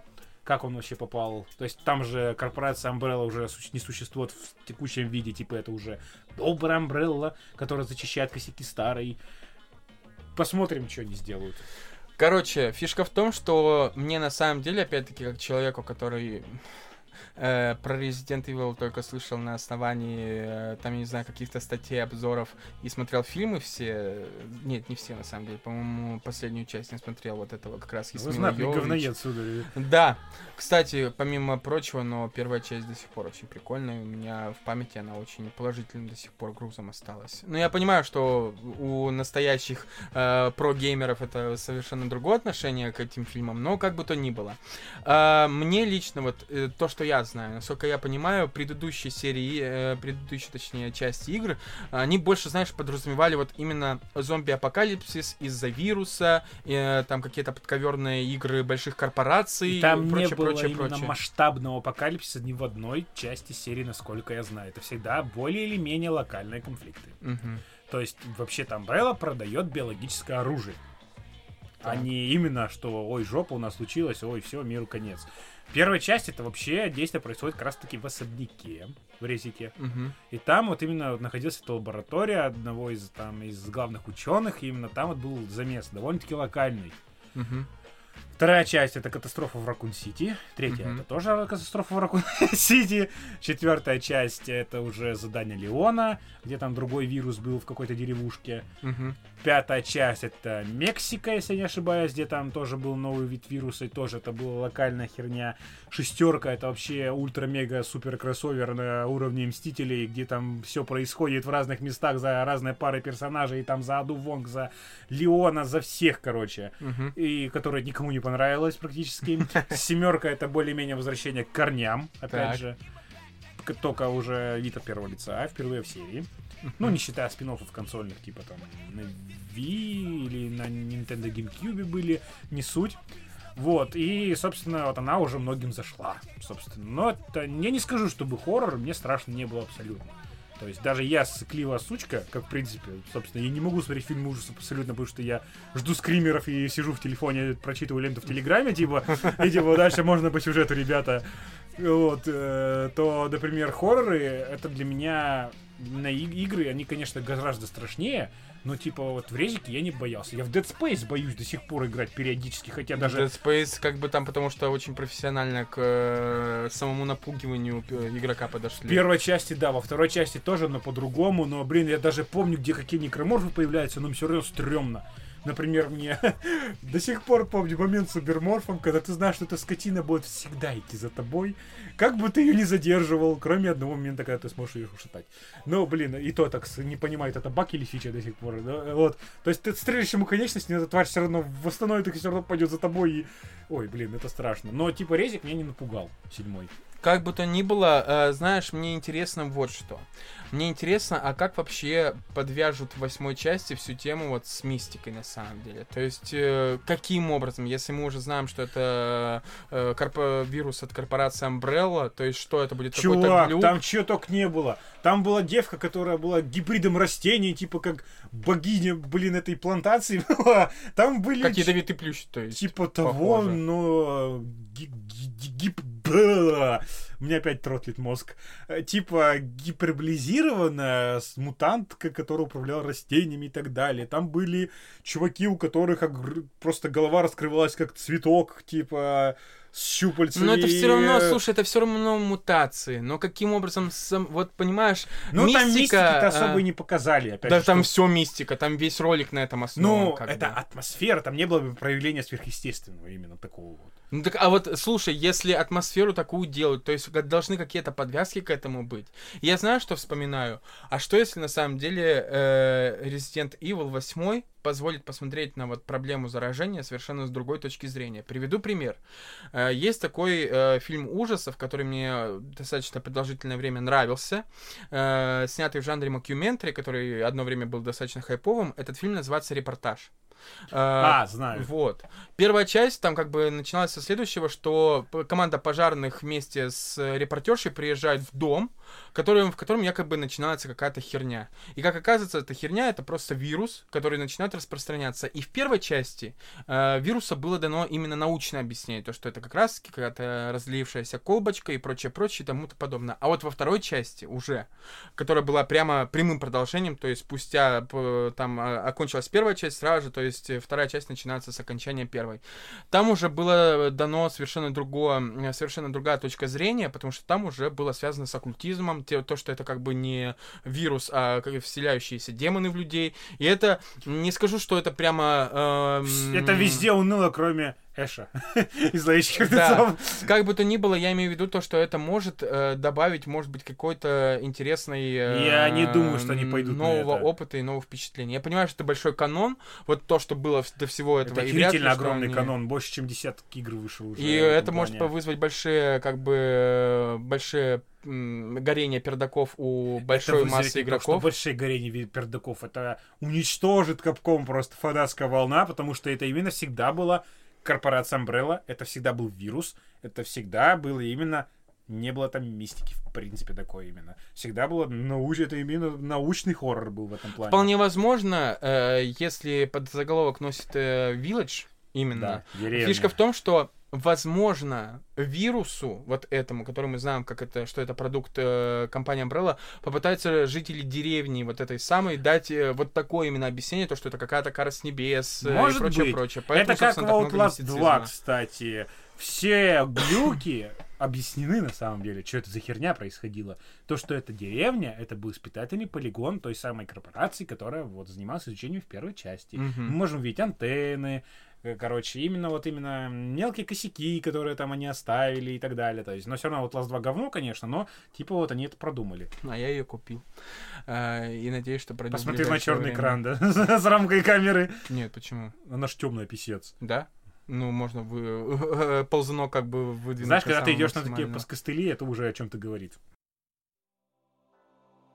Давай перейдем к следующей игре, и у нас игра, опять-таки, индюшатина, мы стараемся чередовать, Returnal называется, да? Как бы сразу же подразумевают само основа слова Return, да, это у нас возвращение.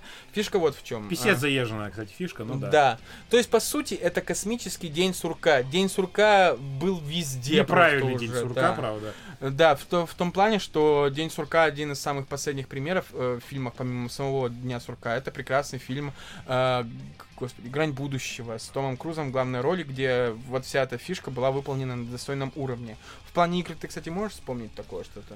Именно то, что ты возвращаешься, да. Сюжет? Нет, слушай, вообще, по сути, каждая игра — это День сурка, по сути. Которые обыгрывают это, сейчас тебе накидают.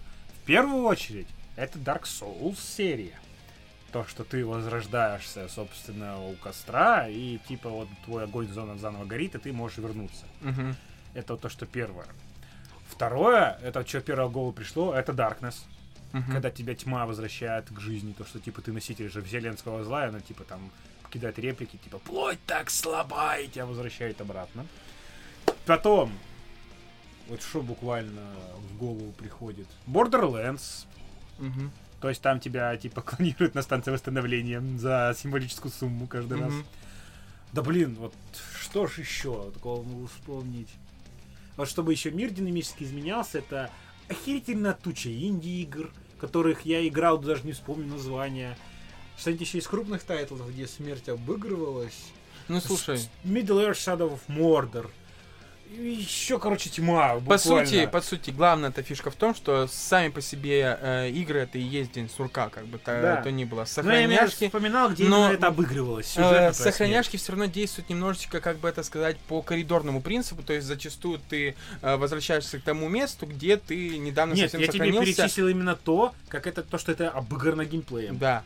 Они не то, что ты сохраняешься, да. а это именно смерть несет последствия для последующего прохождения. Вот, а я имею в виду то, что сами по себе игры в какой-то степени День сурка, но здесь, в Returnal, будет интересная фишка в том, что ты терпишь крушение, собственно, на космическом корабле, ты женщина-астронавт, и впоследствии должен будешь изучать мир и вообще понимать, как тебе здесь выжить, что тут дальше делать и так далее. Каждый раз, насколько я понял, когда тебя будут убивать, мочить и прочее, тебе ничего не остается делать, ты просто-напросто возвращаешься, насколько я понимаю, к моменту опять-таки падения корабля и опять начинаешь заново. Но у тебя на этот момент, у игрока в голове некий пласт информации, который ты успел собрать до первой смерти, но помимо этого мир вместе с этим тоже меняется. Да. Становится, наверное, больше монстров, они становятся более опасными, более крутыми и так далее. И мы вот в таких постоянно изменяющихся условиях должны опять постоянно возвращаться к началу и опять идти уже по какой-то проторенной более-менее дорожке. Ну, блин, вот, например, в «Тени Мордора» меня зацепило то, что, типа, у орков есть своя иерархия. И типа вот тебя орк какой-то рядовой замочил, ему за это дали повышение, и он понес по карьере рейс. Если он дальше тебя грохнул, он становится твоей немезидой, например. Он тебя помнит, или ты его убил один раз и, например, проботил, но он, например, выжил каким-то чудом. И, например, он реально будет тебя вспоминать, он будет на тебя охотиться, ненавидеть, улучшаться, и то есть реально идет конфронтация. Орки между собой воюют, то есть вот это твоя смерть несет последствия, то что орк, например, у них иерархия поменялась, и орк благодаря твоей смерти поднялся. А тут, ну, блин, тупое говна, потому что, ну, реально это дрочево просто. Ну, я не вижу цели. Я, на самом деле, не скажу, что меня прямо невероятно заинтересовал проект, но вот та идея, которую я сейчас описал, по трейлерам она не заинтересовала пока, то есть ничего такого интересного не было показано, но вполне возможно из этой идеи смогут выдать что-то действительно более интересное, может быть, что-то новое, в заезженном, казалось бы, уже... Просрут вот полимеры опять. Этих выживачей уже на самом деле просто... Блин, ты сидишь как старик, просто гундишь реально. Потому что я не... Блин, я потому что смотрю на вещи реально взглядом более продуктивно, так сказать. У нас дальше... Horizon. И Horizon, как я уже правильно написал в посте, опять-таки, в группе, то, что Horizon — это, по сути, один из последних удачных примеров предыдущего поколения. Первая часть, Horizon Zero Dawn, я имею в виду.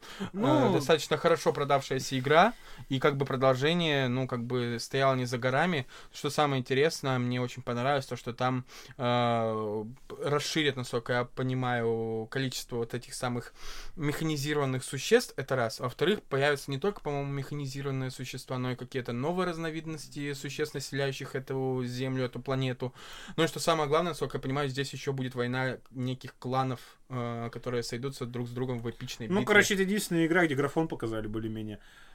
Ты имеешь в виду некстгеновский именно вообще графон? Да, относительно. Ну, типа, блин, Horizon меня... Ну, может, игра хорошая, я ее даже не щупал, потому что даже не было настроена. Как ты же говорил, что чуть-чуть поиграл, по-моему. Нет, я говорил не про Horizon.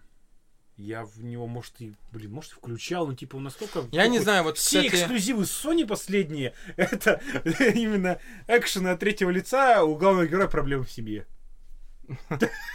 Серьезно, так или иначе. Слушай, на самом деле фишка в том, что у меня, кстати, Гена играл у жены на работе в PS4, как раз-таки в Horizon Zero Dawn. И он, кстати, очень неплохо отзывался об этой игре. Поэтому, что получится с Horizon, неизвестно пока, но я, насколько почитал, опять-таки, восторженных каких-то невероятных отзывов нет. То есть просто относятся именно как к ожидаемому продолжению. То есть... Это будет, да, совместимо опять. Кстати, а ведь Horizon, по-моему, на ПК выйдет, да? Это слухи. Zero Dawn. Пока только слухи. Как бы то ни было. Но если выйдет, будет забавно. Говорить поэтому пока об этой игре особо нечего, потому что сведений мало, и мы перейдем к следующей. Следующее, давай поговори ты про нее, потому что ты знаешь про Arkane больше, чем я. А вот это, собственно, уже прямая временная петля. Это игра Deathloop от Arkane. Да.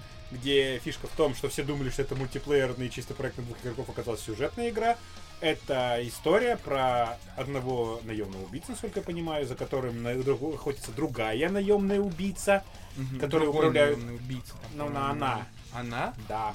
Окей. Вот, и вы попали в временную петлю, точнее, главный герой попал в временную петлю, и он пытается из нее вырваться. Как? Мы узнаем позже, собственно. И вот эта фишка в том, что вы можете вырываться в прохождение других игроков, играть за персонажа вот этого женского, который охотится за главным персонажем, и вам тоже могут вырываться. Собственно, это чисто не механика от Arkane, это прям компиляция всех игр, это пушки и Stray, это способности Dishonored, и боевая система Dishonored.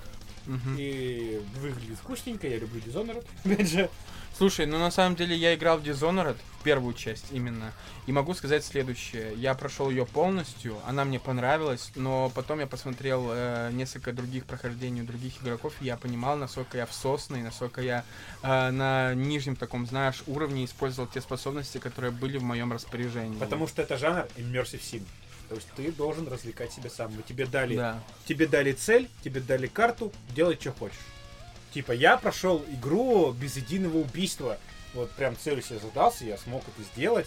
То есть вторую часть без способностей я не осилил, честно. То есть мне было слишком жестко. Но типа я... Ну ладно, окей, я один раз убил чувака, но это на хвалость никак не повлияло, потому что я случайно попал по люстре, и его зашибо люстрой. Я думал, это не считается, это несчастный случай. Я тут ни при чем. Так, окей. И, блин, да, это интересно. То есть ты, на самом деле, у меня был шок, когда узнал, что всех можно нейтрализовать нелетально, то есть целью.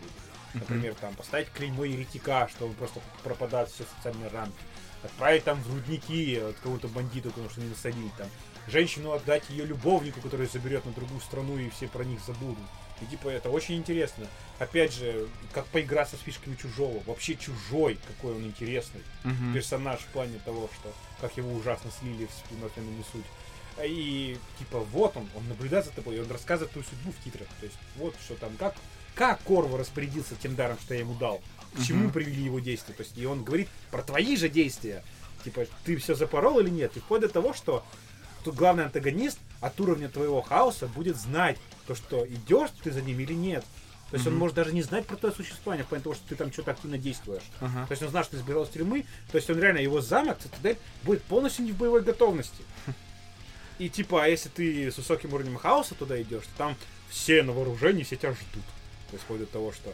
Или, например, забавная пасхалочка, можно единственный раз отметиться, когда ты приходишь на бал маскарад во время чумы, ты можешь подписаться своей настоящей подписью, и все обосрутся, там переписка между дворянами, которая типа «Тот был Корва!» типа, и мы его не видели, особенно если ты прошел нелетально это.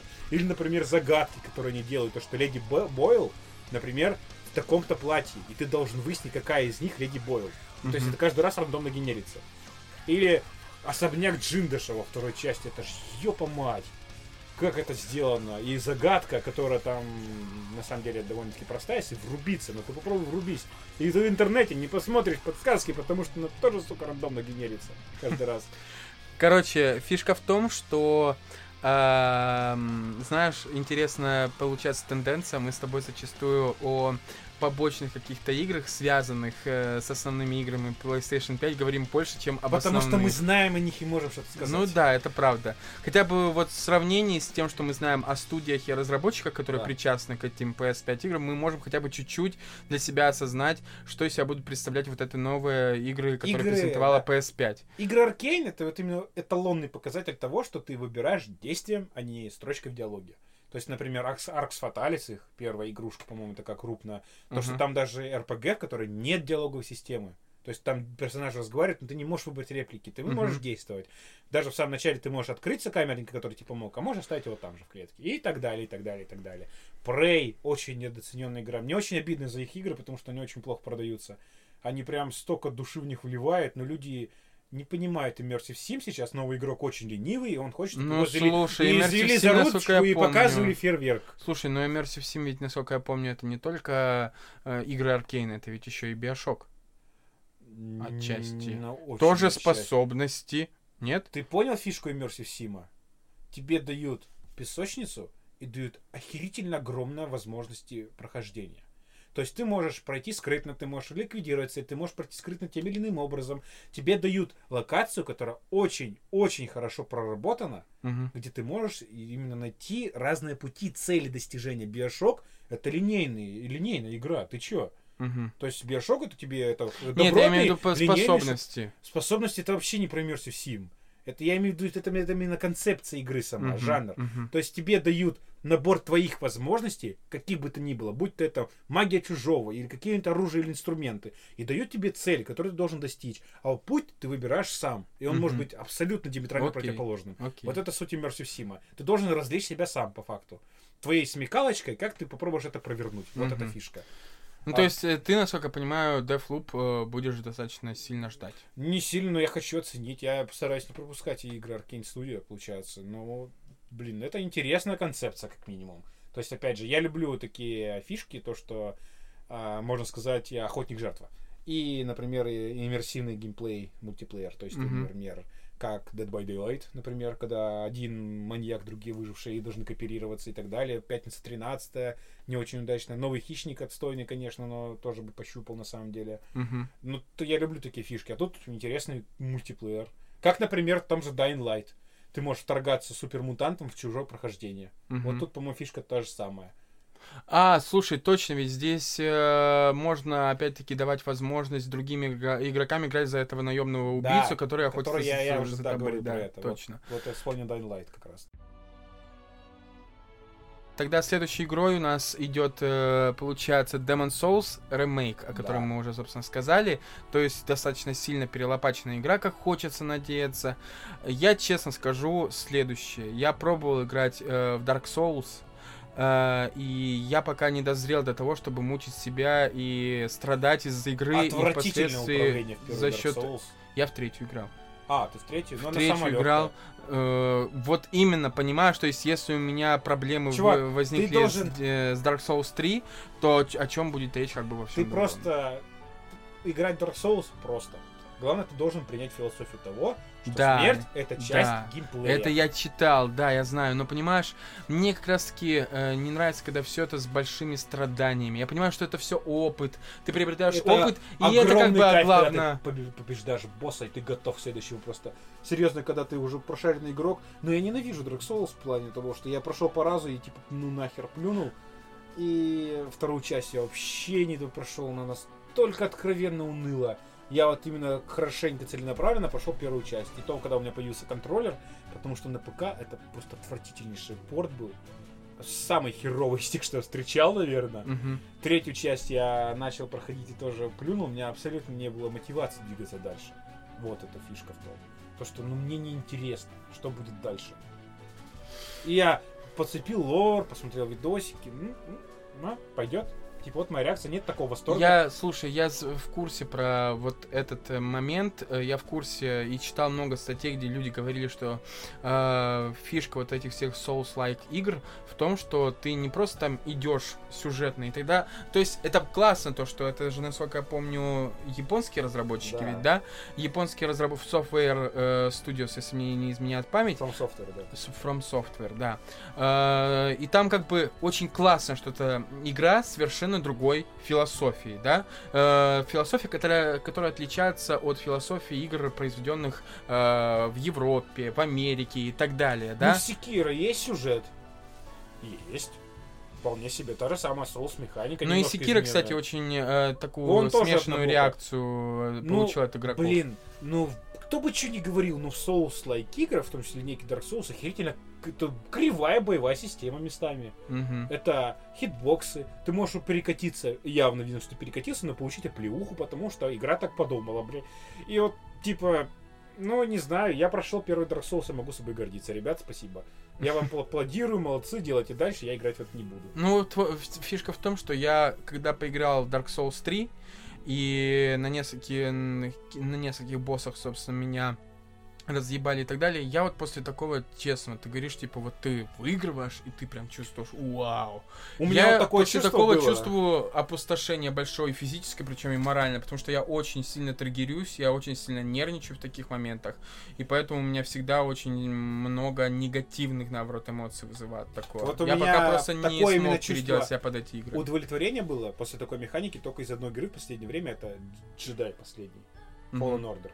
То есть там тоже соус-лайк механика, ближе к Секиро, где на парирование. И то есть я реально, ты трайхардишь, я сейчас проходил на Мастера Джедая, я трайхардишь, ты выучишь паттерны этого босса, потому что там реально идет именно дуэль на световых мечах. То есть это не какой-то монструозный босс, который ты тупо зашибает дубиной, а то есть ты понимаешь, что ты равен этому противнику. Это все зависит именно от твоего скилла. Как ты спарируешь, какой прием ты применишь, какой способностью силы ты воспользуешься. То есть там и чувствуется. То есть перед тобой ситх, ты джедай. Ты можешь ему противостоять, и ты это сделаешь. И то есть тут реально, когда ты просто траишь этого босса, ты выучишь его паттерны, ты его как орех разделаешь без единого удара на максимальной сложности. Такое чувство удовлетворения, то что ты реально джедай. То есть это именно надо понять философию джедая на самом деле, то что ты играешь от защиты. Это меткое парирование, и вот использование клинка такого вот именно в случае контратак. То есть я вот реально прошел до конца, я вот последнего босса я проходил, наверное, с 17-й попытки, я даже триггернулся на последний, но я реально просто взял перерыв на 5 минут. Я думаю, я отдохну, я попил чайку, и я пошел, и с первого рана ее прошел. Просто вот первого раза. Это да, и вот, достойно. Кстати, это есть такой момент, я тебе рассказывал. Знаешь, отчасти механика, как мне кажется, Souls-like игр применялась давным-давно во многих играх, причем в больших достаточно. Это, знаешь, по типу отдельной миссии в GTA. Знаешь, вертолетик, господи, этот самый поезд, или преснопамятная, которую мы обсуждали, миссия в «Мафии» первой с вот этими гонками. Каждый раз, реально, вот тот самый опыт, ты выучиваешь каждую выбоинку этой самой трассы для того, чтобы помнить, как впоследствии себя поведет управление, тачка и так далее. Я имею в виду как раз-таки про миссию мафии. Здесь то же самое. Я понимаю, что у меня были эмоции, я понимаю, но у меня пока нет того запаса нервных клеток, чтобы я, знаешь, прошел нормально и после этого чувствовал себя не опустошенным и разбитым, а довольным. Но я люблю, когда в играх сложность повышается именно качественно, а не количественно. Когда не просто как в Call of Duty, просто урон пушек у врагов становится больше, тебя с двух пулек убивают. Что никакого челленджа нет. А, например, как в ремейке Devil May Cry, когда у боссов появляются новые приемы и новые фазы. Или, например, как в Jedi Fallen Order, когда тоже у боссов абсолютно другие приемы. Например, эта сучка на последнем боссе, она, знаешь, когда разрывает с тобой дистанцию, имитает в тебя световой меч. Я думаю, ну ты кого пытаешься поймать, курва? Я тут уже как бы опытный игрок, да. Я его парирую, то есть именно не отбиваю, точнее не блокирую, а парирую. То есть именно отражаю в нее, она перехват откидает сразу же. Тайминг доли секунды. Я успеваю его отбить, она кидает его еще раз. И так 4 раза я отбил, на 5-й получаю врыло. То есть она реально 5 раз подряд кидает этот меч, пока ты не разорвешься дистанцию. То есть это было жестко прям. До момент прям он въелся в мою память. Но я все-таки вытянул это. Окей. Следующей игрой, которая у нас числится в списке, это игра Hitman. По счету третья получается. Из новой трилогии. Из новой трилогии, то есть, по сути, знаешь, я не играл, опять-таки, ни в одну Immersive игру. Sim. Вот последние 3 части, это Immersive Sim. У тебя есть цель на локации, твои действия, как ты это убьешь, собственно. Отчасти, кстати, я понимаю, в чем фишка, почему так любят Хитмана, ну, даже не в смысле эту трилогию, а вообще и предыдущие игры и так далее, потому что, действительно, это отчасти не просто там ты вышел и пострелял, там, я не знаю, задушил или еще что-то, это классно, стратегическая игра, то есть в плане того, что выстраивание пути настолько, чтобы ты понимал, чего, как, куда, зачем. Да, ты лучший наемный убийца, вот действуй. Как бы действовал лучший наемный убийца, опять же, по твоему мнению. Вот, Хитман, ну это вот реально, это вот как говорил Костя Тростенюк у них в подкасте, то что ты знаешь, вот эти игры, и Хитман это одна из тех игр, которая, ты знаешь, что она крутая, но ты никогда в нее не поиграешь, типа. Почему? Да типа, блин, ты крутая, ты знаешь, что ты ее не запустишь, ты его знаешь, что Хитман крут, ты в него играл, Ну, я понял, да, в чем философия. То есть я играл в последнего Hitman, это Absolution. То есть я играл до этого в Blood Money, в Contracts, но не играл в Absolution, который, говорят, самый всосный, но мне зашел на самом деле. И вот новые Хитманы, которые вышли сезонами, то есть, получается, Хитман, он выходил сезонно, и многим игрокам это понравилось, да, потому что разработчики каждый раз новая локация, новый эпизод как бы. Не то, что новый эпизод, а и, разработчики во время процесса разработки другого эпизода ловили крутой фидбэк, который люди писали, и они учитывали это. И один эпизод качественно на голову выходил лучше, чем предыдущий.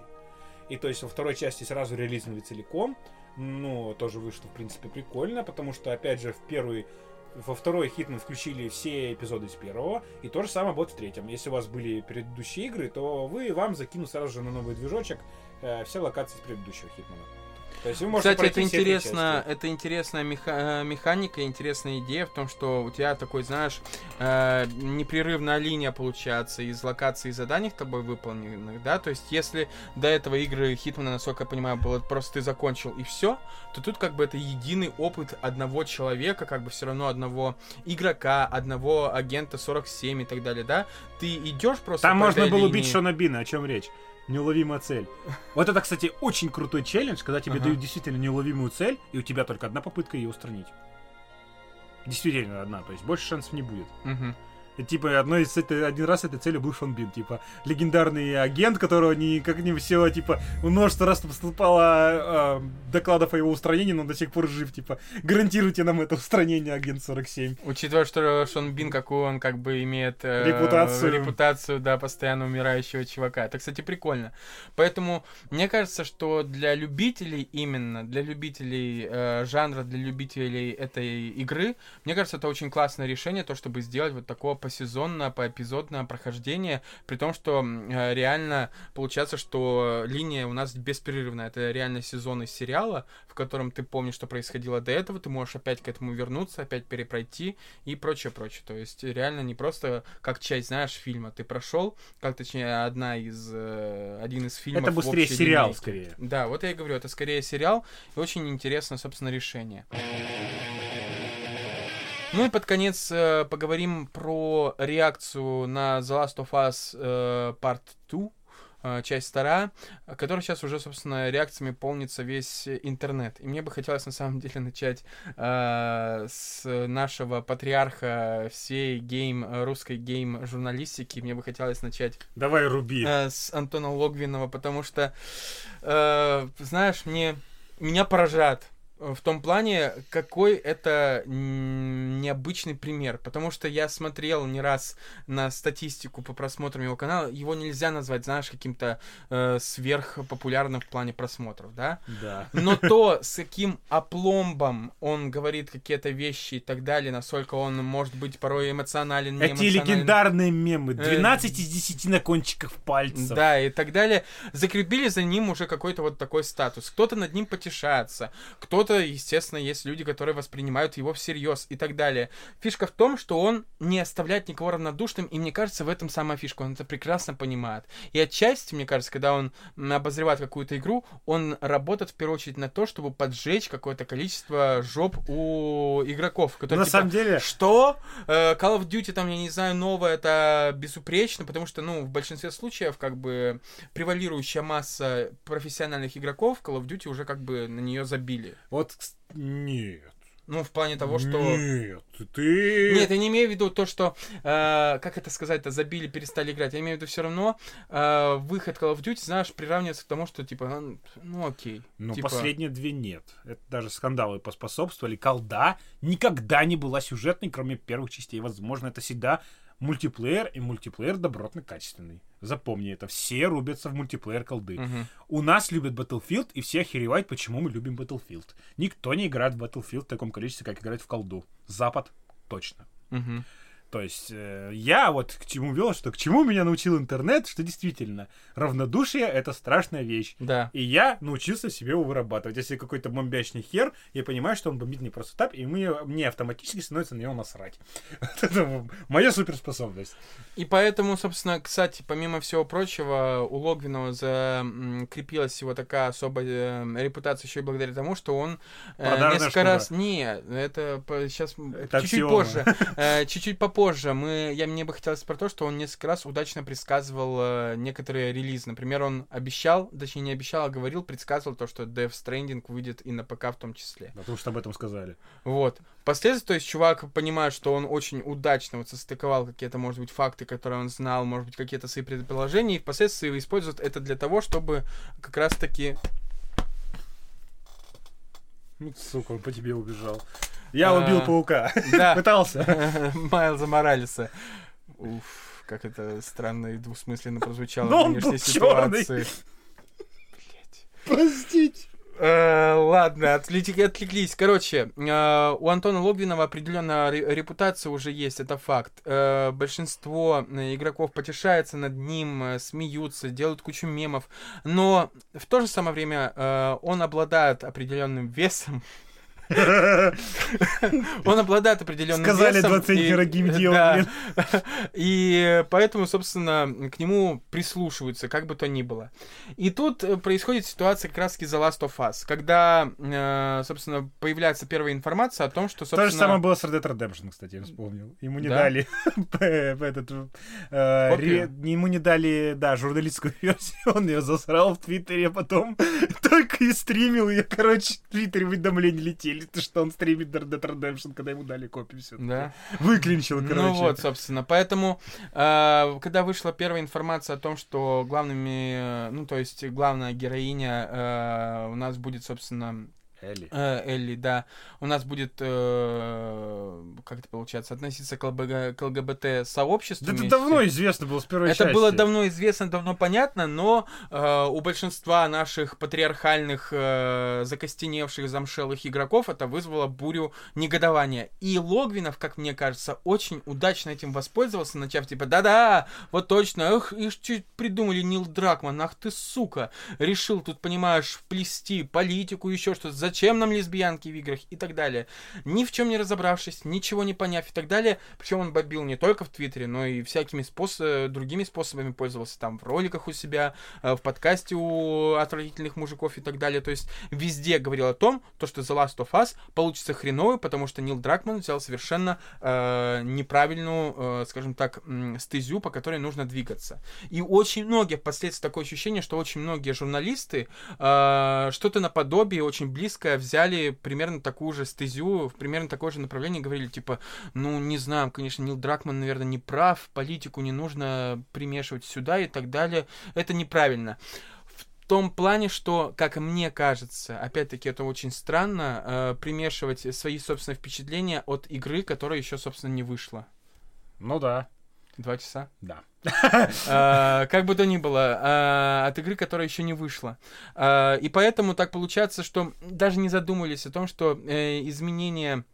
точнее, любовного интереса главной героини, и то, что она будет там, я не знаю, не будет не любить мальчиков, а будет любить девочек, это вполне возможно будет работать на драму, которая будет разворачиваться в игре. Но очевидно было, что Элли лесбиянка еще в первой части игры. Это было прямо сказано. И это было показано. Я помню, и видел, да, этот поцелуй, собственно. Ну, блин, я не знаю, я посмотрю, как сюжетик, собственно, пойдет по The Last of Us, я пройду на ютубчике. Да. Вот, оценю сюжетец и посмотрю охоть или ахоть. Собственно, первая часть меня зацепила сюжетом, геймплей там отвратительный. Вот, и, то есть, это была драма, действительно, выбор Джоэла. Мне Джоэл понравился как персонаж гораздо больше. Они охерительно играли на контрастах. Угу. Опять же, именно эта девочка Элли, которая впервые видит мир, и вот этот кремень Джоэл, который уже мир видел, и видел мир до апокалипсиса. Угу. Его амбиции, которые не выявили. Элли ведь, насколько я помню, родилась уже в тот момент, когда вся эта она сейчас в возрасте началась. Его дочери как раз была, когда та умерла. Угу.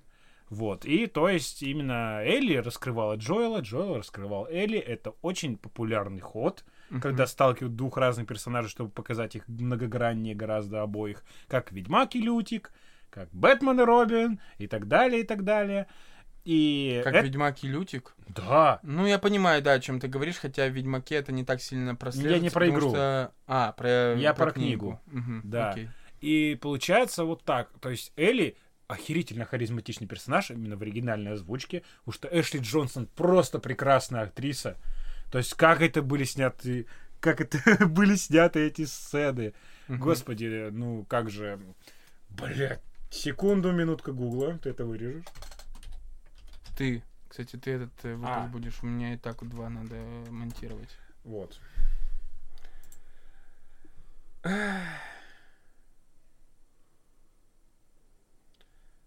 Кто его играл, блядь?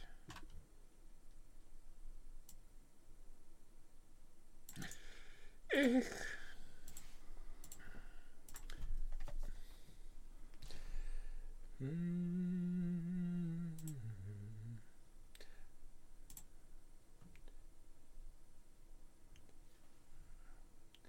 Блин, Трой Бейкер. Как же я мог его забыть? Трой Бейкер.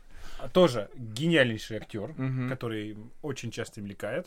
Он дал, кстати, в Инфеймосе это и внешность использовалась главного персонажа. То есть это офигительная парочка. Прям в них влюбился в обоих, можно сказать так. Как их выступления были под гитару, когда они пели там на презентации одной из PlayStation. Это тоже была прекраснейшая актерская игра. И вот посмотрим, как их откроют, опять же, во второй части. Я жду их. Собственно, по-моему, уже тоже Эшли Джонсон, да, играет Элли во второй части. Да. То есть это тоже очень интересно. И она действительно крутая, она реально крутая. Просто как эти сцены делались, просто серьезно. Я прям пересматриваю вот эти вот именно определенные сцены на Ютубе, просто как они играли. Какие эмоции! Это просто прекрасно именно было. Короче, какая отвратительная у нас была локализация. Вспомнить можно. Короче, фишка в том, что мы таки не закончили. Мне-то больше всего поразило то, когда появился ролик на канале у Логвинова, где он хвалил как раз-таки игру The Last of Us часть 2. Ему сказали хвалить, он хвалит. Чё ты придрался к мужику? То есть ты имеешь в виду, что его просто купили? Это как бы даже не подразумевается. Нет, а почему ты не думаешь, что чувак действительно... Нет, сам факт. Зачем Naughty Dog покупать... Naughty Dog, а Sony? Ну, Sony, хорошо. Sony покупать чувака, который сначала обсирал игру, причем высмеивал именно с одного из таких, знаешь, больких аспектов сейчас в современной культуре, он высмеивал и как бы критиковал сам момент с ЛГБТ-персонажами. Бизнес, чувак. Я понимаю, имеет какой-никакой вес. Охерительные связи в студиях с игроманией. И он, ему по определению дадут это. Это притча во языцах. Это вот эта продажность. То есть у тебя просто это продажность. Не то, что он факт. Нет, мне почему-то показалось лично, что ему действительно могло понравиться, но почему в таком случае он в ролике ни капли, ни разу не говорил о том, что да, блин, чуваки, действительно, я был неправ, я какое-то время ее хейтил, и хейтил, как показалось, незаслуженно. Чувак, вот... ты меня удивляешь своей наивностью периодически, серьезно. Прям просто удивляешь. То есть у тебя это стопроцентная уверенность, то, что его купили. Да, это гарант. Ты чё? Все эти мемы поэтому и ходят. То, что эта шкура меняет свои интересы, сразу же, как ему сразу дают пресс-релиз, отсыпливают денежку, его возят на все конференции. То есть ему показывают игры, потому что кто-то думает, что он реально имеет вес. То есть он имеет вес по своим связям с игроманией. Все это его продажные обзорчики.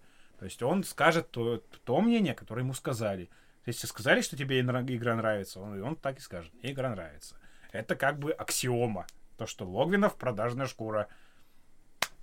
Слушай, ну это немножечко странно, потому что мало кто из людей может сказать, что я был неправ. То есть меня переубедили. Это просто единицы на самом деле. Особенно из публичных личностей. По моему предположению, знаешь, как мне казалось, потому что чуваки, которые действительно любили первую часть и любят первую часть The Last of Us, несмотря на, там, я не знаю, на все сливы и прочее-прочее, им все равно это не испортит впечатление, понимаешь? А мне кажется, Логвинов не может повлиять на тех, кто как раз-таки хейтил игру за то, что там, например, главные героини — это лесбиянки, например, да, и одна из них, по сути, в самом начале игры погибает, и игра это про месть и так далее. То есть мнение у таких замшелых, закостеневших игроков, мне кажется, мнение Логвинова не изменит. Почему? Ты это все объясняешь тем, что просто... Я вообще удивился для начала, что ты смотришь Логвинова. Типа, на канале Логвинов появился ролик. Нет, как раз самая фишка в том, что я увидел заголовок, то, что ему понравилось The Last of Us, и подумал, что, ну, блин, а что если действительно человеку понравилось, только мне интересно было, как он тогда будет оправдывать свою прежнюю хейт-волну в ее адресе. Вот. И он это как раз-таки никак не оправдывал. Мне этот момент интересен, но мне в то же самое время, вот из твоих слов, мне непонятна логика Sony. Почему они, собственно, сделали все возможное для того... Да потому что им насрать. Никто не спросит Логвинова, кроме тебя, что он там писал в Твиттере. Никто из подписчиков не спросит. Поэтому и Sony не спросила, потому что никто и не вспомнит про это. Все посмотрят, вот бизнес-бизнесом, слушай, бизнес-бизнесом. Но сейчас в современной культуре, насколько я могу полагать, есть такой момент, как имидж у каждого из, я не знаю, медийных личностей, да? Вот ты до этого же говорил. Все высказывания, все, я не знаю, какие-то мнения, которые зачастую не состыкуются с общим мнением какой-то студии и вообще культуры той или иной страны, это зачастую отслеживаться. Ты вспомним скандал. Промазал. Нет, вспомним ситуацию с Джеймсом Ганном, когда его чуть было не уволили и даже на время уволили с поста режиссера Стражей Галактики. Просто потому, что увидели твиттер... Ты калибром промазал немножко. В смысле? Ты сам до этого вначале говорил. Студии, Disney и Sony в этом плане ничуть не различаются. Ты до этого же говорил, подожди, что Логвинов у нас как-то не выделяется просмотрами. Да он на самом деле не такой уж крупный блогер, чтобы типа за скандалом. Он не PewDiePie, и не из этого калибра, что типа он его смотрит миллионы человек. Ну? Да типа, да всем насрать. Это просто журналист, который... Всем насрать, что он пишет в Твиттере, потому что там он никто, по факту. Ему интересный YouTube-канал, который его журнал новый, который он продает места под рекламу. Все. Журнал никак не был запятнан его высказыванием в Твиттере. Это потому что я так или иначе, видимо, с тобой не соглашусь, потому что если это рассматривать как бизнес, Логвинов не выделяется просмотрами. К чему? Типа, можно хоть сколько говорить про связи его, про все такое прочее и так далее, но это не отменяет одного единственного факта. Никакие связи тебе не помогут, если у тебя подмоченная репутация. А у него она так или иначе подмочена. Пусть даже не в плане продажности, а в плане того, в плане его высказываний. Как ни крути, но мне по тому, что происходит в современном мире, у меня есть ощущение, что все это все равно отсматривают, это держит руку на пульсе и так далее. Сколько бы, какой бы у тебя не была аудитория, там, я не знаю, 200-300 тысяч человек или 10 миллионов и так далее на Ютубе, понимаешь? Поэтому продажность, я не буду говорить, что он не продал свое мнение, вполне возможно, твое мнение тоже имеет право на жизнь. Мне просто интересно, скорее, то, насколько человек бесстыже меняет на ходу в полете обувь, вот эту самую обутку, переобуваться и такой, типа, ни в чем не бывало, все вроде как... Ну, я не знаю, просто тебя вот так вот разбомбило, мне просто, в принципе, рассуждать не охота, потому что мне насрать на него, в принципе. Я вообще за ним в инфополе ну никак не слежу. То есть я реально даже удивился, что ты вообще на его канал зашел. Я его ни в Твиттере не чекаю абсолютно. То есть я реально, я знаю, да, такой чувак был. Типа вот, помню. Еще даже по игромании. Типа вот я сейчас, чё он там говорю про The Last of Us 2, да мне похер реально. Я вот реально не смотрел. Абсолютно. Я вот прочекал, посмотрел слив в телеге, что там вышло по сюжету, ага, это все. Для меня The Last of Us пролетело мимо. Логвинов про меня, я вообще только слышу, как про него кекают на других редакциях просто, периодически на стримах. Все, вот для меня Логвинов, он для меня никакого веса не имеет. И вот, в принципе, вот просто, да, еще один журналист истинной профессии, так сказать. Все, для меня вот он что. Так получилось, что мы к какому-то одному единому мнению не пришли, но все равно в любом случае мне как раз-таки хотелось показать этой темы, насколько сейчас в современном мире на самом деле общественное мнение, насколько оно подвергается различным мутациям даже на протяжении небольшого периода времени, как оно меняется постоянно. Эпоха постправды, мы это все помним, мы это все знаем, и не мне вам об этом рассказывать. Сейчас подошла пора подводить итоги и прощаться. Да, так сказать, мы коротко поговорили на 2 часа, как всегда. Да. Я очень надеялся, что получится на 1,5 часа выпуск, блядь. Я никогда, знаешь, это как известный мем из «Хоббита», я никогда еще так не ошибался. Честно, почему у нас ни один разговор не ограничивается хотя бы 1,5 часами, пожалуйста, я уже не знаю, почему мы так много... Знаешь, когда меня люди зовут на стрим гости, типа, блин, хоть бы не было неудобных моментов тишины, я такой, типа, там люди в чате немножко смущаются, что стример молчит, и я уже 1,5 часа разговариваю. Кто ты такой? Понятно, да, есть такие фишки. В общем, мы постарались сегодня как-то подвести итоги по презентации, презентации. Мне кажется, мы несколько раз достаточно интересных моментов подстегнули в плане наших ощущений от презентации, и как показывает практика, даже вот в нашем с тобой понимании чуваков, у которых пока нет PlayStation 5, и мы никогда не играли в нее, мнение-то на самом деле весьма и весьма такое неоднородное, да, нельзя сказать, что оно на 100% положительное, или оно, во всяком случае, у меня на 100% отрицательное. Вот такая, знаешь, неоднородно получилась презентация, и таким неоднородно получился у нас сегодняшний выпуск нашего подкаста, юбилейный 10-й. Или, да, подытоживая. Вот, кстати, почти год назад мы начали писать, почти год, да. Поэтому юбилейный в двух смыслах. И в плане номерного выпуска, и в плане времени, сколько мы этим занимаемся. Когда-то год назад кому-то пришла идея, да, давайте-ка запишем подкаст. А почему бы и нет, собственно. Да. Я и после этого болел, по-моему, как сволочь, с хрипшим горлом записывали. Неплохо. Эх, были времена, да. И поэтому пока ты как раз-таки, кстати, на самом деле, когда ты этот выпуск смонтируешь, потому что нам все равно нужно выложить 8-й, 9-й, который я тоже буду монтировать, и только потом 10, мне кажется, как раз будет уже год с момента начала нашей подкастерской деятельности. Тупое говно тупого говна подытоживаю. Итак, поэтому, ребят, всего вам доброго на самом деле. Приятного аппетита, если вы в этот момент кушали, пили чай и так далее. А я тут про говно. Да, приятного аппетита дважды, поэтому получается. Мы откланиваемся, я откланиваюсь, говорю вам до свидания, до скорых встреч, а ты... Да я что, понтировать пойду? Нет, в смысле, ты-то что скажешь? Да я скажу спасибо, что хотя бы слушали нас. Хоть кто-то. До конца. Да. Это двухчасовой выпуск. Какой-то герой дослушивает нас до конца по статистике каждый один выпуск. Вот кто-то, прикинь... Алиби. То есть я удивлен, если это будешь ты, мой любимый азиат. Но, блин, действительно, вот кто бы ты ни был, чувак, большое тебе спасибо. Или чувиха, я не знаю, кто ты на самом деле. Но кто-то, вот действительно... Спасибо тебе большое. Один чувак, кто-то дослушивает по статистике даже подкаст до конца. Это вот, один чувак, да. Мы ради тебя и стараемся. Да, вот это тебе аплодисменты в конце. Ты единственный, кто это послушаешь, в принципе, в конце. Поэтому это для тебя. Все. Вот. А Леха не похлопал, ненавидь его. Все, пока.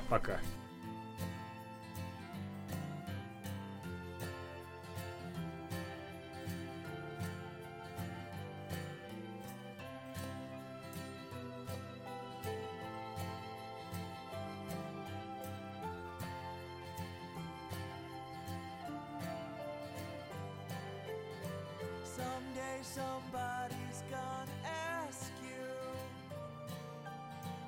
a question that you should say yes to once in your life.